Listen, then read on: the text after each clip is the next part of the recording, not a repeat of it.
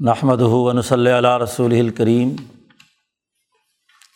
بعد فاعوذ باللہ من الشیطان الرجیم بسم اللہ الرحمن الرحیم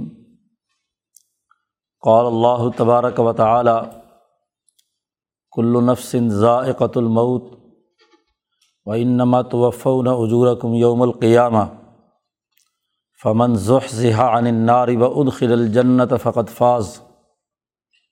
و عمل حیات الدنیا اللہ مطاع الغرور وقال تعلیٰ الیوم تجزا کل نفسم بما کسبت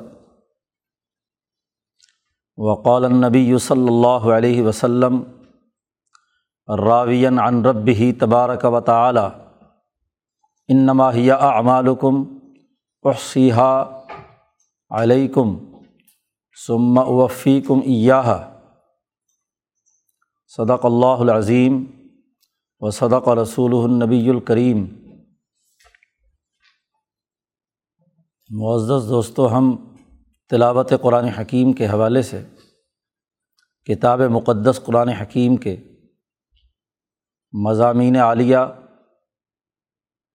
پر گفتگو کر رہے ہیں۔ تلاوت قرآن حکیم کے وقت کتاب مقدس میں جو اعلیٰ علم و شعور پیدا کرنے والی باتیں کی گئی ہیں، علوم بیان کیے گئے ہیں۔ ان کی طرف توجہ دینا، ان علوم کے ساتھ اپنے دلوں کو وابستہ کرنا، قرآن حکیم کی حقیقی تعلیمات کے ساتھ وابستگی ہے، دلوں کو زندہ کرنے والی ایسی تلاوت ہے جو تمام علوم و شعور کے ساتھ کی جائے۔ بات یہ چل رہی تھی کہ قرآن حکیم نے اپنے احکامات شرعیہ یعنی علم التوحید و صفات، علم العبادات اور علم الارتفاقات ان تینوں علوم کی حقانیت ثابت کرنے کے لیے ماضی میں ان احکامات کے کیا نتائج ظاہر ہوئے؟ اس کے اساس پر لوگوں کو تذکیر کی ہے۔ تذکیر بھی ایام اللہ۔ حال میں گرد و پیش جو اللہ کی نعمتیں آپ کے چاروں طرف ہیں، ان پر غور و فکر اور تدبر کے ذریعے سے قرآن حکیم کے احکامات کا علمی اور عملی نظام سمجھنے کی ضرورت ہے۔ ایک تذکیر یہ ہے، علم و تذکیر بھی اعلیٰ اللہ ان دونوں کے بارے میں یہ بات واضح کی گئی تھی کہ علم و تذکیر بھی اعلیٰ اللہ حضرت ابراہیم علیہ السلام نے سب سے پہلے اس کا انسانیت کو اپنے علوم کا تعارف کرانے کے لیے استعمال کیا اور علم و تذکیر بھی ایام اللہ کا استعمال سب سے پہلے حضرت موسیٰ علیہ السلام نے کیا۔ تو ابراہیمی دین میں یہ دو علوم، کتب مقدسہ کی تفہیم کے لیے استعمال ہوتے رہے ہیں۔ کتاب مقدس قرآن حکیم نے ان علوم کو زیادہ جامعت زیادہ وضاحت کے ساتھ بیان کیا ہے۔ ایک خاص علم حضرت محمد مصطفیٰ صلی اللہ علیہ وسلم کو عطا کیا گیا ہے۔ علم التذکیر بالموت وما بادہ یہ اس لیے ضروری تھا کہ آپ صلی اللہ علیہ وسلم کی بیست کل انسانیت کی طرف ہوئی ہے۔ پوری انسانیت کو آخرت، قیامت اور موت کے تناظر میں انسانی اعمال کا تحلیل و تجزیہ سکھانے اور سمجھانے کی ضرورت تھی۔ نعمتیں ہر قوم کی الگ الگ ہو سکتی ہیں۔ کہیں زراعت پیشہ لوگ ہیں، کہیں تجارت پیشہ لوگ ہیں۔ آسمان کے اور زمین کے فوائد اپنے اپنے علاقائی تغیرات و تبدلات کی اساس پر بدل سکتے ہیں۔ تو جس جگہ کے جو نبی ہے، جس علاقے میں مبوس ہوتے تھے، وہ اپنی قوم کی جو قومی ضروریات اور انعامات ہیں، ان کے تناظر میں حق بات سمجھاتے رہے ہیں۔ خواہ و صابی ادیان کے انبیاء ہوں، علیہم السلام ہوں، یا حنیفی تحریک کے انبیاء ہوں۔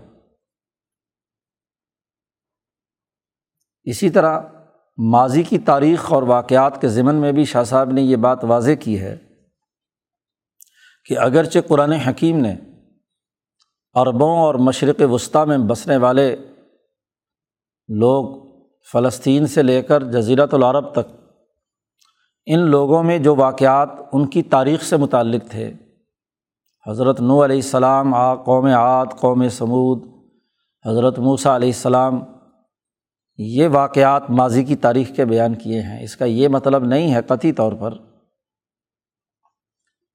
کہ قرآن حکیم ماضی کی تاریخ کو صرف انہیں حضرات تک محدود رکھتا ہے، چونکہ دنیا کے ہر خطے میں انبیاء آئے ہیں۔ اور ہر خطے کے انبیاء نے ان دونوں علوم کا استعمال کیا ہے۔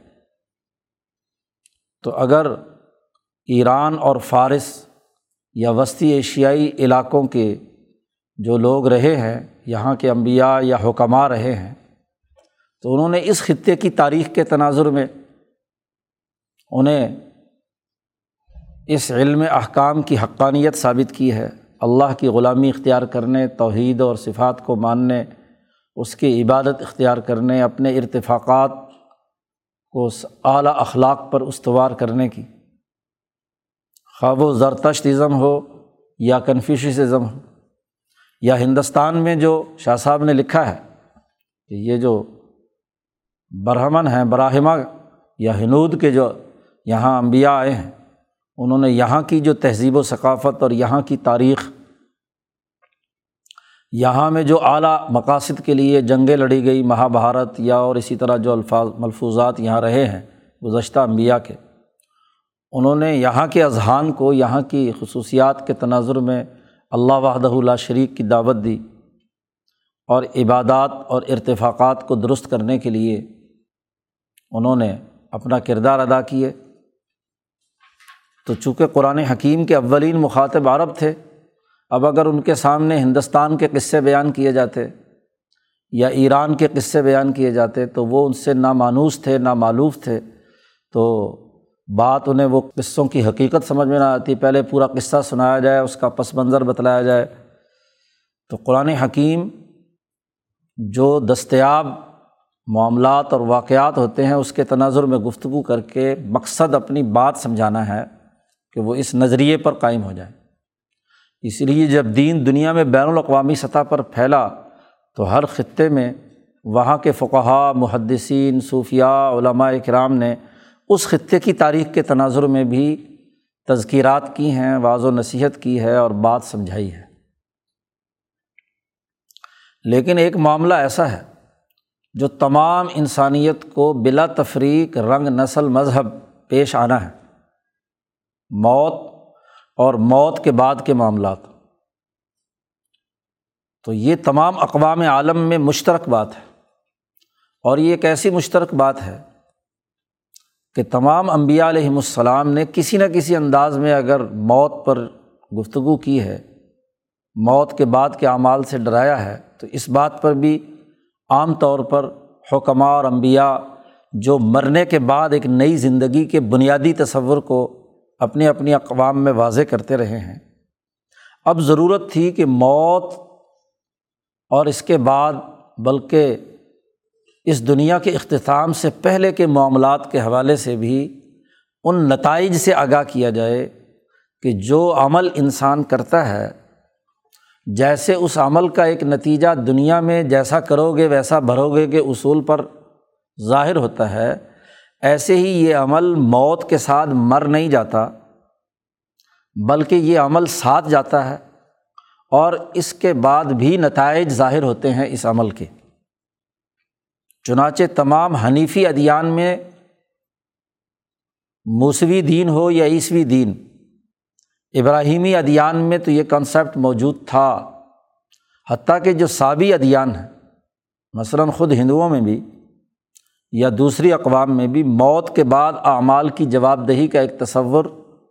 گو آج وہ تحریف کی شکل اختیار کر کے تناسخ اور اواگان کی صورت اختیار کر گیا۔ لیکن بنیادی کانسیپٹ یہی تھا کہ موت کے بعد اعمال کے کچھ نتائج ظاہر ہوتے ہیں۔ تو تحریفات جیسے باقی ادیان میں ہوئی تو یہاں بھی ان تحریفات کی وجہ سے وہ غلط تصورات موت کے بعد کے حوالے سے پیدا ہو گئے۔ لیکن بنیادی کانسیپٹ موجود تھا کہ مرنے کے بعد کچھ نتائج آنے ہیں۔ نبی اکرم صلی اللہ علیہ وسلم نے آ کر اس کو ایک باقاعدہ علمی حیثیت دی۔ یہ بات اچھی طرح سمجھ لینی چاہیے کہ بنیادی تصورات تو انسانیت کے ساتھ ہی عام طور پر حکمہ مصلحین کے پیش نظر رہے ہیں۔ لیکن ان تصورات اور خیالات کو علمی منہج پر ثابت کرنا باقاعدہ ایک علم کے طور پر متعارف کرانا۔ جیسے تذکیر بھی اعلیٰ اللہ کو علمی منہج پر لانا، ابراہیم علیہ السلام نے اس کا آغاز کیا۔ ورنہ تو اعلیٰ اللہ یا نعمتوں سے لوگوں کو عبرت دلا کر ان کو صحیح راستے پر لانا وہ دنیا بھر میں اقوام میں رہا ہے، لیکن اس کو ایک باقاعدہ علم کی حیثیت دینا۔ اسی طریقے سے ایام اللہ اور تاریخ کا تحریل و تجزیہ دنیا بھر کی اقوام میں رہا ہے۔ لیکن اس کو علمی شکل دینا یہ موسا علیہ السلام سے شروع ہوا۔ تو موت اور موت کے بعد کے معاملات جو بکھرے ہوئے اور عمومی تصورات کے تحت تھے، نبی اکرم صلی اللہ علیہ وسلم نے آپ پر جو وہی نازل ہوئی یا آپ صلی اللہ علیہ وسلم نے جو اقوال بیان فرمائے، اس کے تناظر میں اس کے ذریعے سے یہ باقاعدہ ایک علم کی صورت اختیار کر گیا۔ موت کی علمی نوعیت سامنے آئی اور موت کے بعد کے جو مواطن ہیں، ان کی ذیلی تقسیم سمجھ میں آئی اور ان ان مراحل میں کیا کیا کام ہونے ہیں۔ انسان اپنی زندگی کے سفر میں مختلف مواطن میں سفر کر رہا ہے۔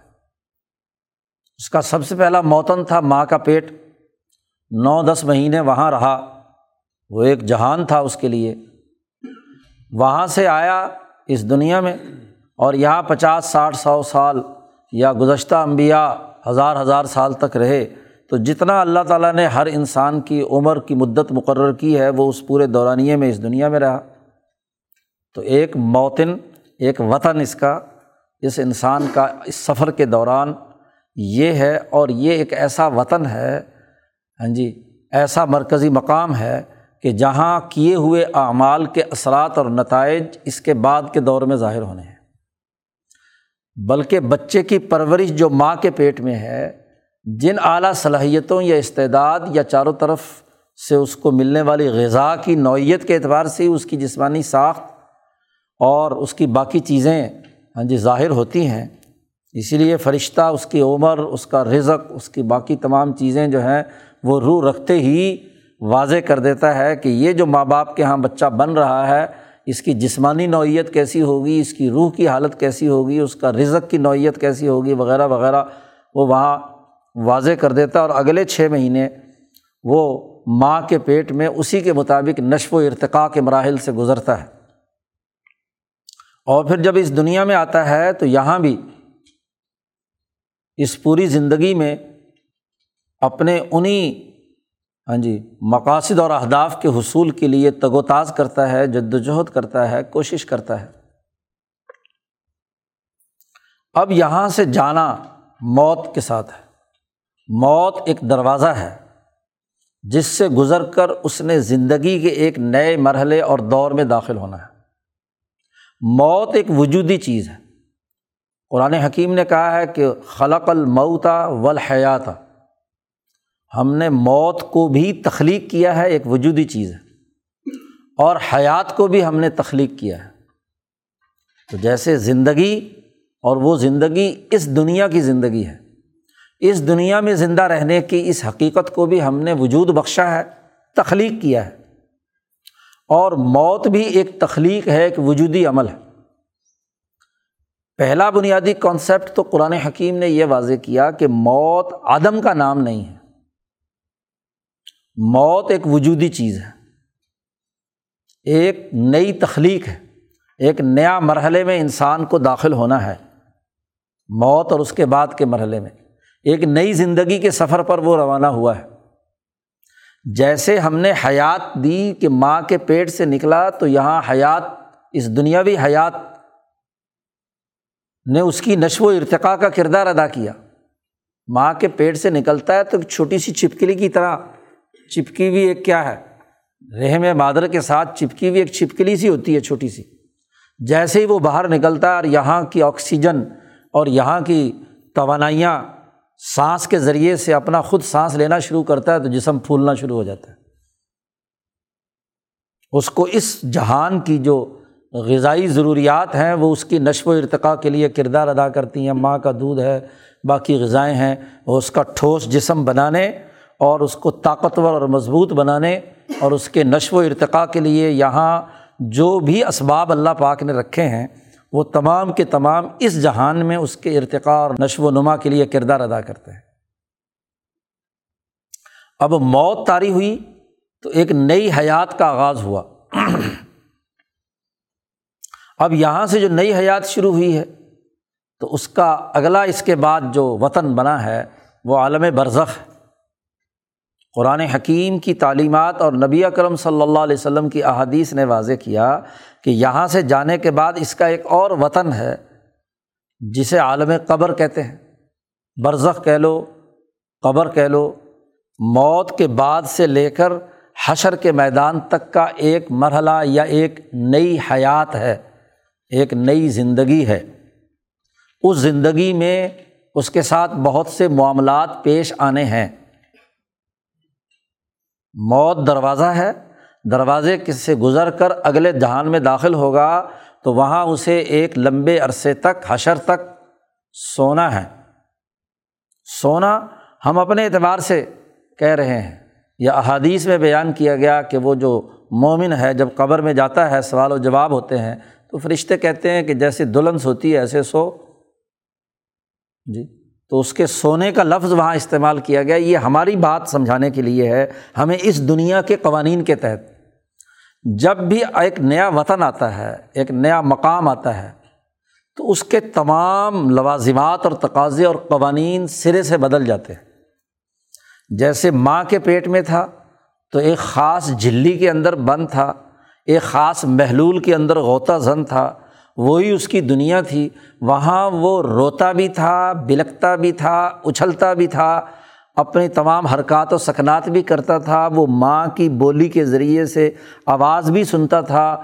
ہاں جی کوئی خوف زدہ کرنے والا اس کی ماں کو آئے تو وہ خوف زدہ بھی ہوتا تھا۔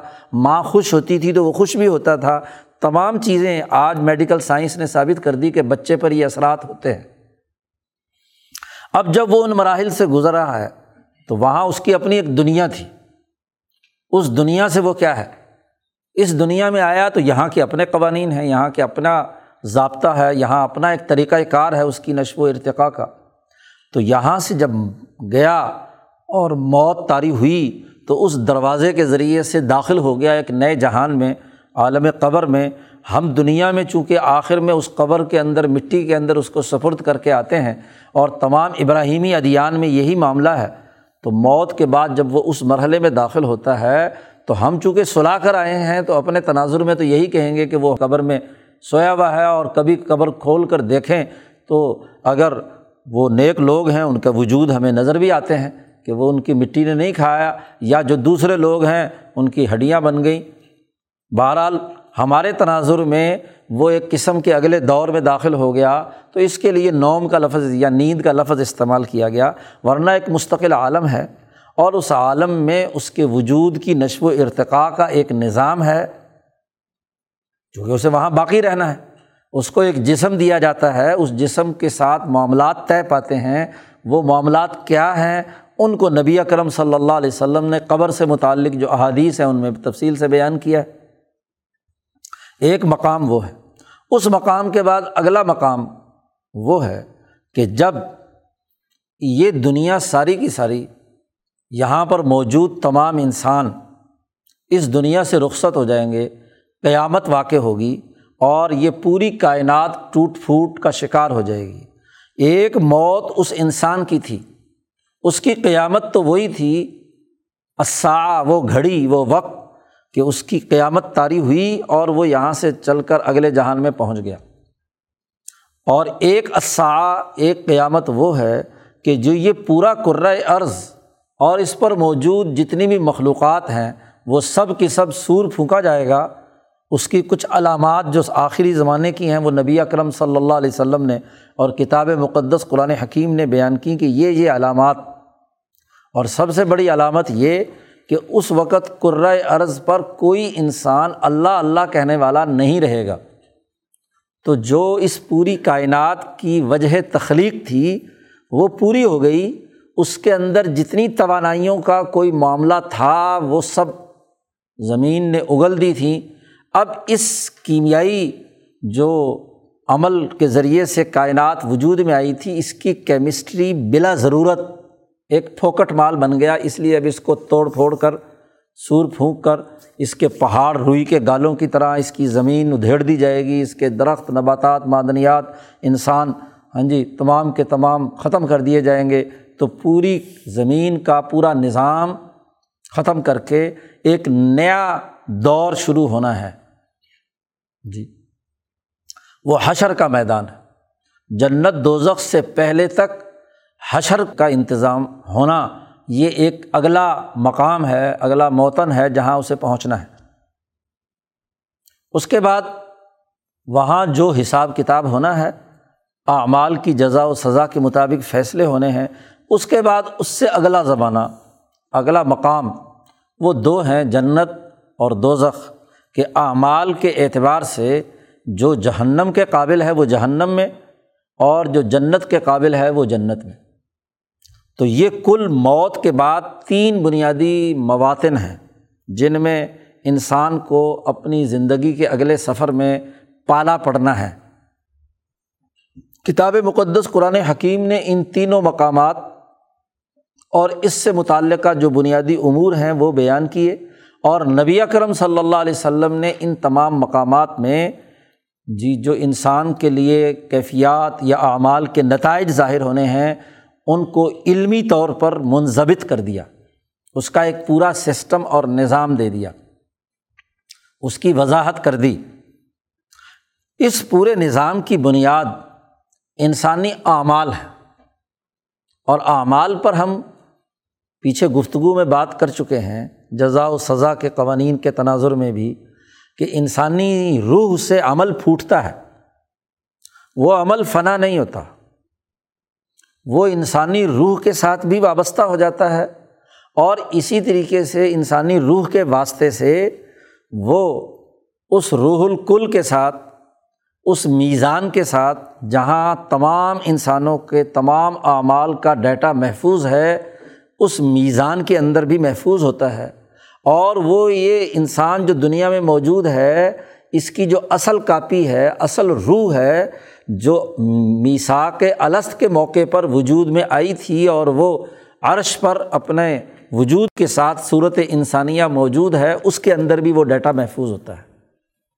یہ نہیں ہے کہ یہاں عمل کیا تو بس ختم ہو گیا، فنا ہو گیا۔ جیسے آپ کے تمام اعمال آپ کی ڈیوائس میں جو موبائل ہے، سرور میں اور جو کمپنی کا اصل ہاں جی بنانے والا ہے، ان کے پاس تمام ڈیٹا محفوظ ہوتا ہے۔ یہ ایک چھوٹی سی مثال ہے۔ اسی طرح اللہ پاک کا جو بڑا عظیم سرور ہے، کہہ لیجیے اللہ نے جو وہاں لوہے محفوظ اور میزان کے لیے جو ہاں جی معیارات مقرر کیے ہوئے ہیں، جگہ رکھی ہوئی ہے، وہ تمام ڈیٹا وہاں پر محفوظ ہوتا ہے۔ زندگی کے تمام سفر میں یہاں بھی اور موت کے بعد کے تمام مراحل میں بھی اس کے انہیں اعمال کے نتائج اسی میزان سے، اسی اصل، اس کی صورت انسانیہ سے اس انسان کے ساتھ پیش آتے رہتے ہیں۔ تو یہ جو تمام اعمال کا نظام ہے محفوظ ہونے کا، جب تک اس کی حقیقت سمجھ میں نہ آئے، تو دراصل موت اور اس کے بعد کے معاملات سمجھ میں نہیں آتے۔ اسی طرح ایک اور بڑی بنیادی سی حقیقت یہ ہے کہ انسانی روح کی ساخت معلوم نہ ہو۔ انسانی جسم کی ساخت معلوم نہ ہو، تو موت کی حقیقت سمجھ میں نہیں آئے گی۔ اور جب موت کی حقیقت سمجھ میں نہیں آئے گی، تو وہ اعمال کے جزا و سزا اور اس کے نتائج سے متعلق جو قبر اور حشر اور اگلے مراحل میں سامنے آنے ہیں، وہ بھی سمجھ میں نہیں آئے گی۔ کتاب مقدس قرآن حکیم نے ان امور کو بیان کیا ہے۔ ایک تو عام فہم اس کی تذکیر کے معاملات ہیں۔ تو چونکہ قرآن عام انسانوں کے عمومی ذہنی استعداد کو سامنے رکھ کر گفتگو کرتا ہے۔ اس نے لفظ اس کے لیے بڑا جامع استعمال کیا، کل نفسن ذائقۃ الموت۔ ہر انسان کو موت کا ذائقہ چکھنا ہے۔ موت کی اذیت اور تکلیف کے مرحلے سے گزرنا ہے۔ اور اس سے مفر نہ کسی نبی کو ہے، نہ کسی ولی کو ہے، نہ کسی صحابی کو ہے، نہ کسی بڑے انسان کو ہے، نہ چھوٹے انسان کو ہے۔ ہر آدمی کو اس یہ موت کا پیالہ تلخی کا موت کی تلخی کا پیالہ ہر انسان کو چکھنا ہے، اس مرحلے سے اسے گزرنا ہے۔ تو وہ کیفیت اور حالت جو عام انسانوں پر اثر انداز ہوتی ہے اپنے اعمال کو درست کرنے کے تناظر میں، قرآن حکیم نے تو اتنی بات بیان کر دی۔ اب یہ ذائقۃ الموت کیا ہے؟ تو عام انسان کے لیے تو اتنا ہی کافی ہے کہ وہ اپنے اعمال کو درست کرنے کے لیے ہاں جی اس موت کی حقیقت اور اس کے خوف اور اس کی ہاں جی معاملات کو کر کے اپنے اپنے جو اعمال ہیں ان کو درست کرے۔ اپنے اعمال کو درست کرے۔ لیکن جو محققین، اہل عقل و شعور ہیں، عقلی بنیادوں پر سمجھنا چاہتے ہیں۔ اور شاہ صاحب نے واضح کیا ہے کہ جو انسان یکزان بتبا ہوتے ہیں یعنی طبی طور پر ان کے اندر ہوش و حواس اور جاگ جاگ رہے ہوتے ہیں۔ ایک وسنان بتبا ہے اور ایک یکزان بتبا ہے۔ یکزان بتبا وہ ہیں جو ذہین، سمجھدار اور جاگ رہے ہیں، ہوش و حواس میں ہیں۔ اور ایک وسنان بتبا ہیں جو بیچارے سست، کاہل، غفلت اور نیند کی حالت میں ہیں۔ کسی درس اور سبق میں بیٹھے ہوئے ہیں تو وہاں بھی سو رہے ہیں، ان کے اوپر سے باتیں گزر رہی ہیں۔ تو وسنان بتبا ہیں بیچارے۔ اور ایک چاقو چوبند ہو کر بیٹھ رہا بیٹھا ہوا ہے، بات سمجھ رہا ہے۔ شاہ صاحب نے اس کی وضاحت بھی کی کہ یکزان بتبا وہ ہے جو بہت سی کثرتوں میں جو بنیادی قانون یا اصول کار فرما ہے، الامر الجامع بین الکثرات۔ اس کو سمجھ رہا ہو۔ ایک کثرتوں کے اندر گم ہو گیا۔ ایک جزوی بات کہی وہ اسی کی خیالوں کی دنیا میں ہے، دوسری بات کہی جا رہی ہے تو وہاں الجھ کر رہ گیا اس کا ذہن۔ وہ ان تمام چیزوں کا جائزہ لے کر اس کی جو کثرتیں ہیں، ان میں بنیادی چیز کیا کار فرما ہے؟ اس امر جامع کو جو آدمی سمجھ گیا، وہ یکزان بتبا ایک صلاحیت تو شاہ صاحب نے یہ بیان کی۔ دوسری صلاحیت یہ بیان کی کہ جو یکزان بتبا ہوتا ہے، وہ معلولات یا مسبات کی طرف زیادہ توجہ نہیں کرتا۔ اس معلولات یا ان مسبات کے پیچھے جو علل ہے کار فرما ہے، جو بنیادی سبب ہے، تو وہ علتوں پر زیادہ توجہ ہوتی ہے کہ اس کام کی علت کیا ہے۔ یہ جو ہو رہا ہے، اس کے پیچھے کاز کیا ہے۔ تو وہ علتوں کو پیش نظر رکھتا ہے۔ معلولات کی طرف اس کی اتنی توجہ نہیں ہوتی، کیونکہ جب علت سمجھ میں آ گئی، تو جہاں جہاں وہ سبب یا علت پائی جائے گی، وہاں وہاں نتیجہ وہی ہوگا۔ تو یہ یکزان بھی تباہ کی دوسری خصوصیت شاہ صاحب نے بیان کی ہے۔ تو ایک انسان وہ ہوتا ہے جو عقلی طور پر غور و فکر کر کے علتوں تک اور اسباب تک پہنچتا ہے، یا اسی طریقے سے جو کثرتیں ہیں، ان کا جو مرکزی بنیادی امر جامع ہے جامعت والا معاملہ ہے، اس تک اس کے ذہن کی رسائی ہوتی ہے۔ اور وسنان بھی تباہ وہ ہوتا ہے کہ جو کثرتوں میں گم ہو جائے۔ بیچارہ کلی بات کے ادراک کی طرف نہ جا سکے۔ اسی طرح وہ معلولات یا مسبات کے الجھاؤ میں رہے۔ اس کے پیچھے جو علت یا سبب کار فرما ہے، وہاں اس کے دماغ کی رسائی نہ ہو، وہ وسنان بھی تباہ ہے۔ تو انسانوں کی مختلف اقسام ہیں۔ تو چونکہ قرآن حکیم اپنا جو عمومی منحج رکھتا ہے، وہ ہر طرح کے انسان کو چونکہ دین سکھانا ہے، تو اسی تناظر میں ان کیفیات اور حالات جس سے ہر انسان گزرتا ہے، قرآن حکیم نے اسی انداز میں گفتگو کی ہے۔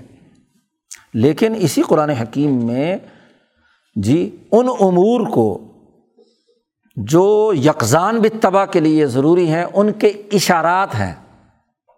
اور ان کے اقتضاعات اور ایماعات ہیں کہ اس کے بغیر وہ کام نہیں ہو سکتا۔ اب جیسے مثلاً جی جو ہم اپنی روز مرہ کی زندگی میں مسبات کے حوالے سے چیزیں استعمال میں لاتے ہیں، ہر آدمی سمجھ رہا ہے۔ لیکن جو عقل مند ہیں، وہ اس کے پیچھے جو علت کار فرما ہے، اسباب کار فرما ہے، وہ ان کی طرف جی متوجہ ہوتا ہے اور اسباب پر غور کر کے کسی نتائج تک پہنچتا ہے۔ تو اب موت کی علمی حقیقت کیا ہے؟ اور پھر قبر اور حشر اور ان تمام مواطن میں جو تمام معاملات ہم ہمارے ساتھ پیش آنے ہیں، ان کے اسباب و علل کیا ہے یہ اوقلا اور سمجھدار لوگوں کا ہمیشہ سے طریقۂ کار رہا ہے۔ امبیا علیہم السلام کی تعلیمات میں بالخصوص نبی کرم صلی اللہ علیہ وسلم کے بعد کہ اس کا فہم و شعور بھی وہ رکھتے ہیں۔ اور یہ اس لیے ضروری ہے کہ دنیا میں جتنے کسی بھی قوم اور مذہب یا کسی بھی علاقے میں یکزان بھی تباہ ہیں، ان کو یہ علم، علمی منحج اور عقلی تناظر میں بھی سمجھایا جا سکے۔ لیکن ہمارے یہاں عام طور پر عام لوگوں کی رعایت کے تناظر میں، موت اور اس کے بعد کے معاملات میں جو علمی یا عقلی تقاضے ہیں، ان پر گفتگو نہیں کی جاتی۔ اہل علم بھی نہیں کرتے۔ عام طور پر جب سے یہاں ہم پر زوال آیا ہے، مولانا عبید اللہ سندھی رحمۃ اللہ علیہ نے بڑی اچھی بات کہی۔ کہ جو دین عقل و شعور کی دعوت دیتا ہے، اب اس دین کے ماننے والے توحید کو تو مسئلہ عقلی قرار دیتے ہیں۔ اس لیے ذات و صفات کے اندر اپنی عقل کے گھوڑے دوڑاتے ہیں متکلمین اور کہتے ہیں کہ یہ ایک مسئلہ عقلی ہے۔ ایسے ہی نبوت امبیا علیہم السلام کی نبوت کا مسئلہ اس کو بھی عقلی قرار دے کر علماء اس پر بحثیں کرتے ہیں۔ لیکن عجیب بات ہے کہ جب موت اور موت کے بعد کے معاملات آتے ہیں تو وہی علماء جو توحید اور نبوت کو تو عقلی قرار دیتے ہیں۔ موت اور اس کے بعد کے واقعات کے بارے میں کہتے ہیں کہ یہاں عقل کو کوئی دخل نہیں ہے۔ یہ بس اس لیے موت کی آیات آتی ہیں یا حشر اور ہاں جی جنت اور دوزخ سے متعلق آیات آتی ہیں یا احادیث آتی ہیں تو وہاں لفظی ترجمہ کر کے گزر جاتے ہیں۔ ٹھیک ہے، عام انسانوں تک تو اتنی ہی فہم کافی ہے، لیکن ہر جو عام بات کہی جا رہی ہے، اس کے پیچھے کوئی ایک علمی نظام بھی ہے۔ تو کم از کم جو اہل علم ہیں، وہ اس علمی نظام پر اپنے دائرے کے اندر تو گفتگو کریں۔ اور اگر دنیا کے کسی اور مذہب کا عقل مند سمجھنا چاہتا ہے، تو اس کو سمجھانے کے لیے جد وجہد اور کوشش تو کریں۔ یا دوسرے مذاہب کے صرف ہاں جی وسنان بھی تباہی کھینچ کر لانے ہیں آپ نے، کہ جو پسترین دلت اقوام تھی یا یہاں کی بیچاری کمزور تھی، ان کو کلمہ پڑھا دیا، ہم نے کہا جی جتنے مسلمان کیے۔ کتنے عقل مند مسلمان کیے۔ ان کی عقل کو آپ نے اپیل کیا۔ ان کو ادھر دا دین کی طرف دعوت کے لیے کیا کردار ادا کیا۔ آج جو سائنٹیفک اپروچ رکھنے والے لوگ ہیں، ان کو کن کتنوں کو تم نے دعوت دے کر اس دین کے احکامات کی حقانیت کی طرف انہیں راغب کرنے کی کوشش کی ہے۔ تو یہ جب علمی منحج ختم ہو گیا، تو اس کے نتیجے میں کیا ہے؟ زوال شروع ہو گیا۔ مولانا عبید اللہ سندھی کہتے ہیں کہ چلو ہاں جی جب تک مسلمانوں کا سیاسی غلبہ تھا، تو چلو ایسی بات گوارا تھی کہ آدمی ہاں جی سیاسی طاقت سے مروب ہو کر ہاں جی دنیا کے اہل عقل آپ کی طرف کسی نہ کسی درجے میں متوجہ ہو جاتے تھے۔ لیکن جب سے آپ کا سیاسی زوال ہوا ہے، معاشی زوال ہوا ہے اور فکر کا آپ کا عالم یہ ہو کہ آپ اپنے فکر کو لوگوں کے سامنے عقلی طور پر، علمی طور پر واضح نہ کریں تو اقلا آپ کی طرف کیوں آئیں گے؟ وہ یا تو سیاسی طاقت سے مروب ہو کر، جن کی بالادست سیاست ہوگی، معیشت ہوگی، ان کے اعلی کار بنیں گے۔ ان کے پیچھے جائیں گے تو دین کی دعوت میں ہم نے ان عقل مندوں کو ادھر لانے کے لیے دین کی دعوت میں کتنی بڑی رکاوٹ پیدا کر دی۔ اب تو زیادہ ضروری ہے کہ اس زوال کے زمانے میں اپنے جتنے علمی مناہج ہیں، اس کے تناظر میں دین کو شعوری طور پر پیش کیا جائے تاکہ وہ دین کے ان معاملات کی طرف رجوع کریں، جہاں ان کے ذہنوں میں سوالات کلبلا رہے۔ تو ان سوالات کے جوابات علمی طور پر دیں گے تو وہ آپ کی طرف متوجہ ہوں گے۔ آپ کے پاس نہ سیاسی طاقت ہے، نہ معاشی قوت ہے۔ تو ایسے ماحول میں امبیا علیہم السلام لوگوں کو دعوت دیتے ہیں ان کی عقل کے تناظر میں۔ جیسا جس صلاحیت کا فرد ہوتا ہے، اس کے مطابق اس کو دعوت دی جاتی ہے۔ تو کم از کم جو دنیا کے اہل علم ہیں، ان کو اپنا علمی منہج کے تناظر میں اپنے اس دین کی دعوت دینا اور اس علم پر خاص طور پر دعوت دینا، جو خاص امام الانبیاء حضرت محمد مصطفیٰ صلی اللہ علیہ وسلم کی خصوصیت ہے۔ ماضی کی تاریخ سے تو دنیا بھر کا آج کا ہر عقل مند ہاں جی استدلال کر کے کچھ نتائج اخذ کرتا ہے۔ گرد و پیش کے جو ماحول اور اس کے انعامات الہیہ ہیں، آج ایک سائنسدان اس پر غور و فکر کر کے ہاں جی اس کے حوالے سے کیا اس کے فوائد اور ثمرات بیان کر رہا ہے اور خود مسلمان بھی انہیں مغربی سائنسدانوں کی باتوں کے تناظر میں ہی اپنی کچھ چیزوں کو ثابت کرنے کے لیے زور لگاتے ہیں۔ وہاں بھی ہمارا اگرچہ مجموعی رویہ غیر علمی ہے، غیر سائنسی ہے، غیر سائنٹیفک انداز میں گفتگو کرنا ہے۔ تو وہ دو دائرے تو پھر بھی یہ ہیں کہ دنیا بھر کی اقوام انہیں استعمال میں لاتے ہیں۔ جو علم علم تذکیر بالموت وما بادہ جو صرف اور صرف امام الانبیاء حضرت محمد مصطفیٰ صلی اللہ علیہ وسلم کی علمی خصوصیت تھی، آج مسلمان پر فریضہ تھا کہ وہ اس علمی خصوصیت کو اس دنیا کے اہل علم کے سامنے منوانے کے لیے جد وجہد اور کوشش کرتا۔ اور امام شاہ ولی اللہ دہلوی رحمۃ اللہ علیہ وہ اہم ترین شخصیت ہیں۔ کہ جنہوں نے اس دور زوال کے تناظر میں اس علم کو باقاعدہ علمی منہج اور عقلی نتائج کے تناظر میں بات کو سمجھایا ہے کہ یہ بنیادی حقیقت ہے ہاں جی انسان کے اعمال کے نتائج کے حوالے سے۔ اور اب تو یہ سمجھانا جدید ترقیات اور سائنسی ترقیات کے تناظر میں مزید آسان ہو گیا۔ اب آپ دیکھیے کہ ہمارے آج سے پہلے کے علماء اس بات میں الجھے ہوئے تھے۔ کہ یہ جو وزن اعمال میزان ہوگی، ترازو میں نماز کیسے رکھی جائے گی؟ نماز کا وزن کیسے ہوگا؟ تو نماز تو ایک ہاں جی نظر نہ آنے والی چیز ہے، وہ ترازو۔ اب ان کے نزدیک میزان صرف ایک ترازو تھی، جس کے دو پلڑے تھے۔ تو ایک پلڑے کے اندر نماز رکھنی تھی ہاں جی روزہ رکھنا تھا، فلاں فلاں رکھنے تھے اور دوسری طرف اس کے جو نتائج ہیں وہ رکھنے تھے۔ یہ تولنے کا عمل کیسے ہوگا؟ اس پر بڑی کتابیں لکھی گئی ہیں، بڑی ماشاء اللہ بحثیں ہیں۔ ہاں جی خاص طور پر بخاری کی جو آخری حدیث ہے، اس میں چونکہ وزن اعمال کا تذکرہ ہے، تو اقوال اور اعمال پر ہاں جی متکلمین کے یہاں بے شمار بحثیں ہیں کہ یہ وزن کا کیا مطلب ہے۔ کچھ نے انکار کیا، کچھ نے ہاں جی اقرار کیا، کچھ نیمے بروں اور نیمے دروں آدھے ادھر آدھے ادھر۔ عجیب و غریب بحثیں ہیں۔ لیکن آج جدید تجربات اور مشاہدات نے بتلا دیا کہ جو چیز نظر نہیں بھی آ رہی ہے ہاں جی اس کا بھی ایک وزن کیا جا سکتا ہے۔ ٹائر کے اندر ہوا بھری جا رہی ہے، کتنے پاؤنڈ ہے جی اب اس کو کسی ترازو میں رکھا ہے۔ اس کے لیے ایک پیمانہ سامنے آ گیا، جس پیمانے سے پتہ چل گیا کہ اتنے پاؤنڈ ہوا ہے۔ وغیرہ وغیرہ اور بہت ساری چیزیں۔ تو میزان کا ایک خاص جو تصور تھا وہ آج ختم ہو کر رہ گیا اور اس کے ذریعے سے ہر چیز کی پیمائش کی جا سکتی ہے۔ تو اب وہ حدیث سمجھنا کیا ہے؟ آسان ہو گیا۔ تو جو نئی دریافتیں یا نئے ارتفاقات ہمارے سامنے آئے ہیں، ان کے تناظروں میں تو مزید اس بات کو سمجھایا جا سکتا ہے۔ خیر، بات چل رہی تھی علم تذکیر بالموت و ماں موت کیا ہے؟ امام شاہ ولی اللہ دہلوی نے حجت اللہ میں ایک مستقل باب قائم کیا، باب و حقیقت الموت۔ موت کی اصل حقیقت کیا ہے؟ تو جب تک موت کی حقیقت سمجھ میں نہیں آئے گی، باقی باتیں سمجھ میں نہیں آئیں گی۔ شاہ صاحب نے موت کی حقیقت کو سمجھانے کے لیے انسانی ارتقاء کی ابتدا سے معاملہ شروع کیا ہے کہ اس قرۂۂ عرض پر بنیادی عناصر، ان عناصر کے ملنے سے، ان میں کیمیائی تعامل سے مرکبات وجود میں آئے۔ مرکبات دو طرح کے ہیں، کیمیائی اور غیر کیمیائی۔ غیر کیمیائی وہ ہیں جس میں ہر عنصر اپنا وجود برقرار رکھتا ہے۔ جی ہم نے پانی میں شکر گھولی تو شکر اپنی جگہ پہ موجود ہے، پانی الگ موجود ہے۔ ہاں جی آپ نے اس کو پکایا نہیں ہے، اس میں کوئی کیمیائی تعامل نہیں ہوا، تو الگ الگ اپنے وجود کے ساتھ مرکب ہے۔ اور جب اسے پکا لیا، اس کا قوام بنا لیا، ہر ایک عنصر کے ایٹم ٹوٹ کر دوسرے عنصر کے ساتھ ایسے طریقے سے مکس ہو گئے کہ وہ ایک نیا وجود وجود آ گیا تو یہ کیمیائی عمل ہے۔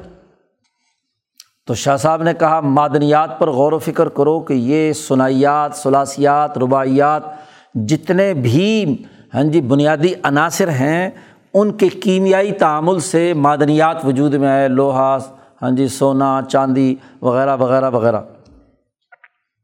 کسی میں دو، کسی میں تین، کسی میں چار، کسی میں آٹھ، دس، سات، آٹھ، وغیرہ وغیرہ۔ ہاں جی تو اب وہ عناصر جو ہیں ایلیمنٹس جو ہیں، ان کی حیت ترکیبیات سے معدنیات وجود میں آئے۔ عام انسانوں کو سمجھانے کے لیے پرانے منطقی لوگوں نے بھی یہ معدنیات سے بات شروع کی۔ تو جیسے معدنیات کے اندر اصل عنصر بھی موجود ہوتا ہے، لیکن اب کیمیائی تعامل کے ساتھ وہ اپنا ایک ساخت بنا چکا۔ یہی معدنیات سے ارتقا کر کے نباتات وجود میں آئے، تو وہی عناصر نبات کے اندر آ گئے، لیکن ایک نیا وجود، نفس نباتی وجود میں آ گیا، جس میں معدن بھی ہے، فاسفورس بھی ہے، مثلاً ہاں جی یورینیم بھی ہے، فلاں فلاں جتنے بھی اس کے اجزاء ہیں، وہ بھی پائے جاتے ہیں۔ نباتی حیثیت آ گئی اس کے اندر۔ نباتات سے اگلا ارتقا ہوا اور پھر اگلا وجود آ گیا۔ جی حیوانات کا، جانور کا۔ جانور میں نباتی خصوصیت بھی ہے، معدنی خصوصیت بھی ہے۔ اس لیے وہ نباتات چارہ بھی کھاتا ہے، وہ اس کی غذا ہے اور نمک بھی چاٹتا ہے۔ جی اور اس کے ساتھ جو معدنی چیزیں ہیں، وہ بھی استعمال میں لاتا ہے۔ تو حیوان کے اندر یہ تمام چیزیں پائی گئیں۔ حیوانیت سے زندگی جب انسانیت کے درجے پر پہنچی، تو انسان ایک الگ سے مخلوق تھا اور اس کا جو بہیمی جسم ہے، اس جسم میں بیک وقت وہ معدن بھی ہے معدنی خصوصیات بھی اس کے اندر پائی جاتی ہیں، اس میں نباتی خصوصیات بھی پائی جاتی ہیں کہ نشو و ارتقاء جیسے درخت اگ رہا ہے۔ اس میں حیوانی احساسات و ادراکات بھی ہیں، بھوک، پیاس، کھانا، پینا، جانوروں والی ساری عادتیں ایک درجے میں اس کے اندر موجود ہیں، اس کی بہیمیت کے اندر۔ اب جب انسانیت وجود میں آئی تو اس غذا سے جو زمینی غذا ہیں، ان سے اس کے اندر ایک نسمہ وجود میں آیا۔ اور وہ نسمہ جب رحم مادر میں ایک خاص مقدار کو پہنچا تو اب روح حقیقی آئی اور وہ اس کے ساتھ مل گئی اور دونوں آپس میں اس طرح وابستہ ہو گئے، گتھم گتھا ہو گئے، ایک دوسرے کے ساتھ پیوست ہو گئے کہ ان کو اب آخر تک جدا نہیں کیا جا سکتا۔ تو نسمہ اور روح حقیقی کا آپس میں کیا ہے؟ ملاپ ہوا۔ تو اب یہاں انسانیت، اب اگر انسانیت میں تجزیہ کریں تو یہ معدنی خصوصیات کا حامل بھی ہے، کیونکہ اس میں معدنیات بہت سارے ہیں۔ نمک بھی یہ کھاتا ہے، ہیرے جواہرات بھی استعمال کرتا ہے، ان کی ریڈیشن بھی اس پر اثر انداز ہوتی ہیں۔ اسی طریقے سے نباتات بھی کھاتا ہے۔ ہاں جی ساگ کھاتا ہے، پیاز کھاتا ہے، لہسن کھاتا ہے، وغیرہ وغیرہ۔ اسی طریقے سے یہ کیا ہے؟ گوشت بھی کھاتا ہے، بکرے کا اور اس کا بھنا ہوا اور سجی بھی کھاتا ہے، یہ بھی کھاتا ہے۔ سارے حیوانات بھی اس کے اندر، خصوصیات بھی اس کے اندر پائی جاتی ہیں۔ اور یہ انسان بھی ہے کہ بولتا ہے، اس کی جو انسانی خصوصیات ہیں، وہ اس کے اندر موجود ہیں۔ اس روح حقیقی کے آنے کے نتیجے میں سوچتا ہے، قوت عقل ہے، قوت عمل ہے، وغیرہ وغیرہ جو انسانی خصوصیات ہیں، وہ بھی اس کے اندر ظاہر ہوتی ہیں۔ تو انسان ایک جامع مخلوق ہے، تمام تر عرضی خصوصیات کی بھی، اور وہ جو روح حقیقی آئی تھی تو ملکوتی خصوصیات کی بھی۔ اسی لیے یہ انسان احسن تقویم کے طور پر وجود میں آیا۔ اب موت کیا ہے؟ شاہ صاحب کہتے ہیں موت کے بارے میں یہ سمجھنا، خاص طور پر فلاسفہ یونان یا مادیت پسند لوگ جو ہیں وہ یہ کہتے رہے ہیں کہ جب ہم انسان پر سوچتے ہیں یا کسی حیوان کے بارے میں سوچتے ہیں تو ایک روح ہے اور ایک مادہ ہے یعنی یہ جسم جو ہے مادی ہے۔ تو موت عام طور پر یہ سمجھا جاتا ہے کہ روح اور جسم یا مادہ اور روح کے درمیان جدائی کا نام ہے۔ شاہ صاحب نے کہا کہ یہ قطعی غلط ہے، یہ محض اندازے سے بات کی، اٹکل پچو کی بات ہے، اس کا حقیقت سے کوئی تعلق نہیں ہے کہ موت کے وقت روح جسم سے جدا ہو کر چلی گئی اور خالی روح نکل گئی اور یہ جو مادہ تھا، یہ یہاں جدا ہو گیا۔ اب پہلے یہ جڑے تھے اور اب دونوں ہی ایک دوسرے سے تأثر لیے بغیر ہی جدا ہو کر اپنے اپنے مقام پر چلے گئے۔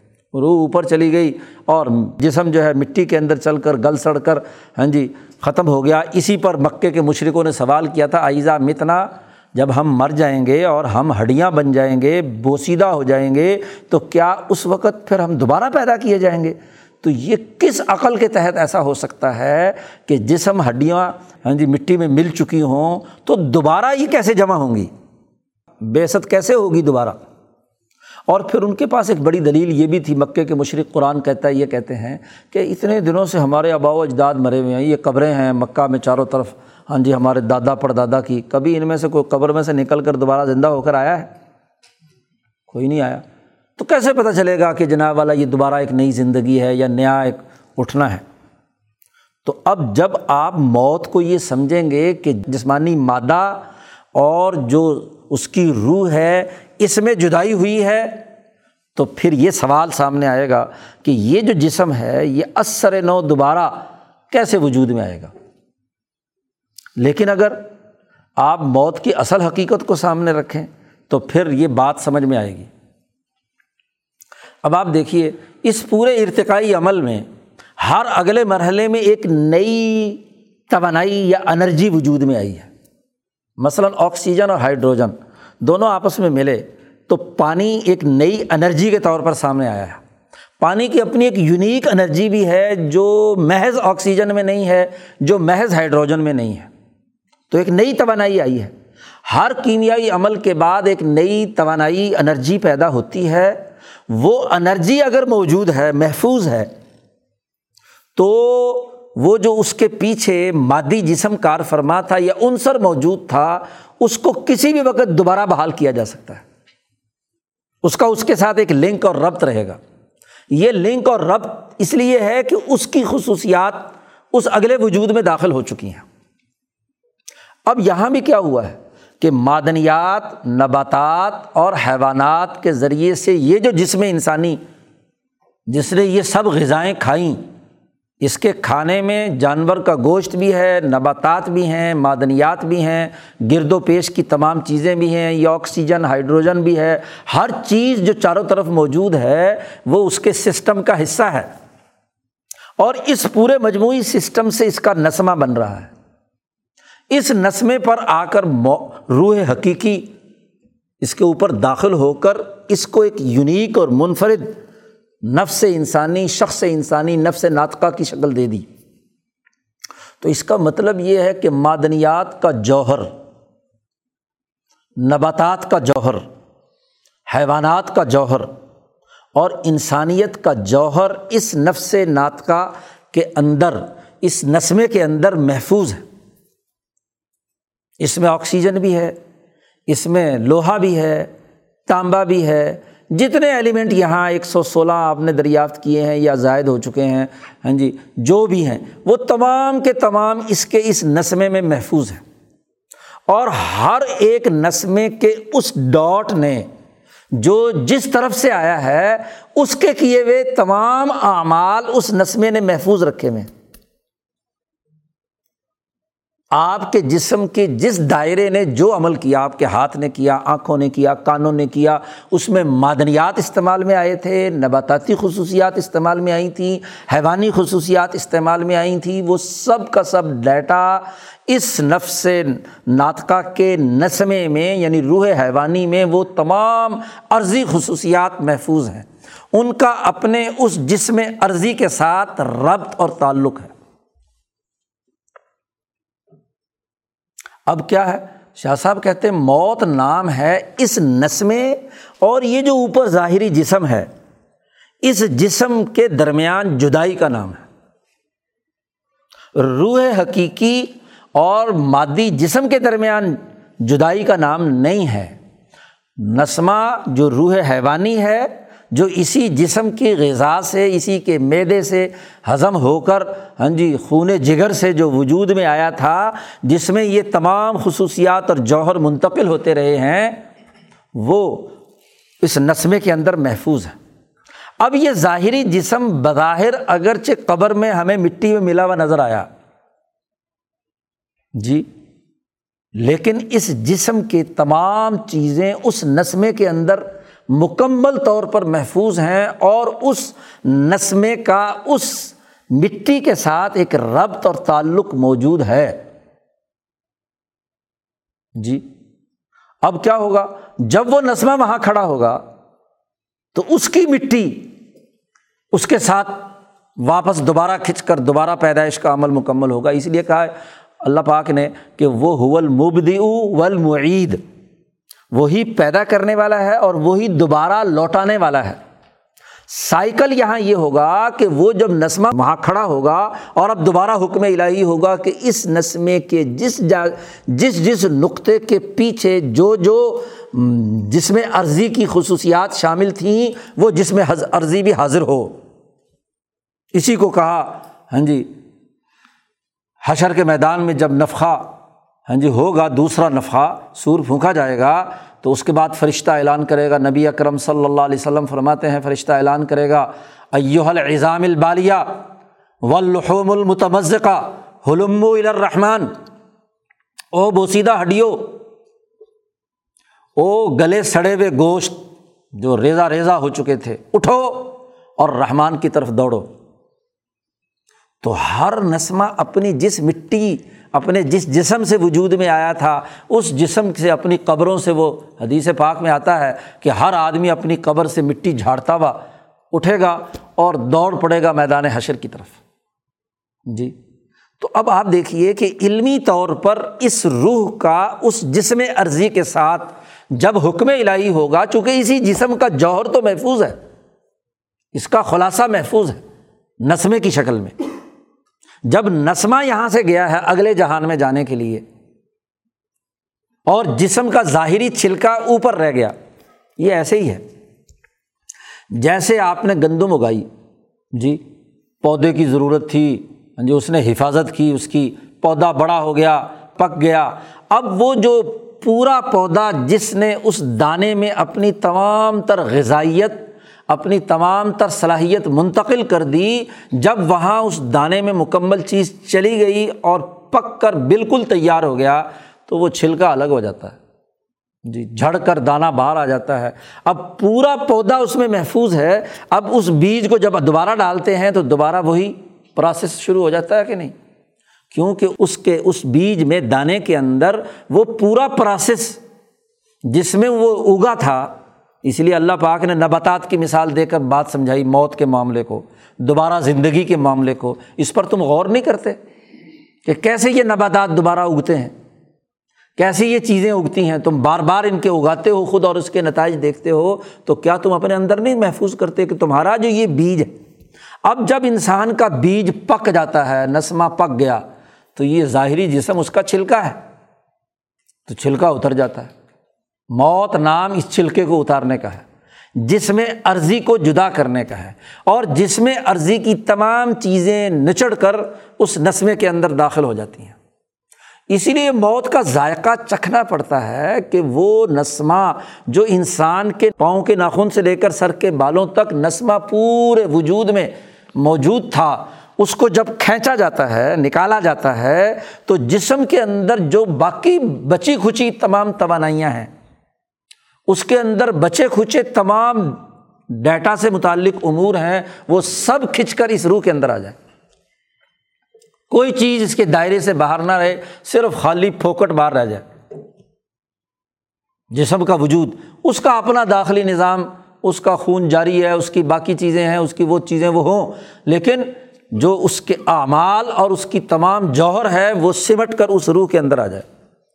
تو اسی لیے جب نسمے میں سے روح نکلتی ہے تو اذیت ہوتی ہے، کیونکہ نسمہ پیدا ہوا تھا جسم سے، اور جسم کے ساتھ بہت گہرا اس کا تعلق تھا۔ لیکن جن لوگوں نے موت اضطراری دنیا میں زندہ رہتے ہوئے ہی کر لی جی اپنے جسم کی خواہشات اور جسم کے ساتھ روح کی وابستگی کا علاج زہد سے تقوا سے، اعلیٰ اخلاق سے، انسانی خدمت سے اپنے مجاہدے میں ڈال لیا، ان کی روح ایسے نکلتی ہے جیسے آٹے میں سے بال نکالا ہے۔ کسی قسم کی کوئی تکلیف نہیں ہوتی۔ جن کی جتنا زیادہ جڑی ہوئی ہوتی ہے، تو چونکہ انہوں نے موت اختیاری صوفیہ اکرام یا اولیاء اللہ اپنی زندگی میں مجاہدے اور مشقتوں کے ذریعے سے ہاں جی اس میں یہ کام کر لیتے ہیں تو اس کے نتیجے میں کیا ہے؟ ان کی روح نکلتے وقت ان کو کسی قسم کی اذیت روحانی طور پر جی سامنے نہیں آتی، بلکہ وہ ایسے نکلتی ہے جیسے آٹے میں سے کیا ہے، بال نکالا جاتا ہے۔ تو روح یعنی نسمہ حیوانی اور جسم انسانی کے درمیان جدائی کا نام ہے موت۔ اور پھر اس کو ایک اور تناظر میں بھی سمجھنا ہے۔ جب روح کی حقیقت بیان کی تھی تو وہاں شاہ صاحب نے بات واضح کی تھی کہ جس میں انسانی سواری ہے، اس نسمے کی۔ اور نسمہ سواری ہے روح حقیقی کی۔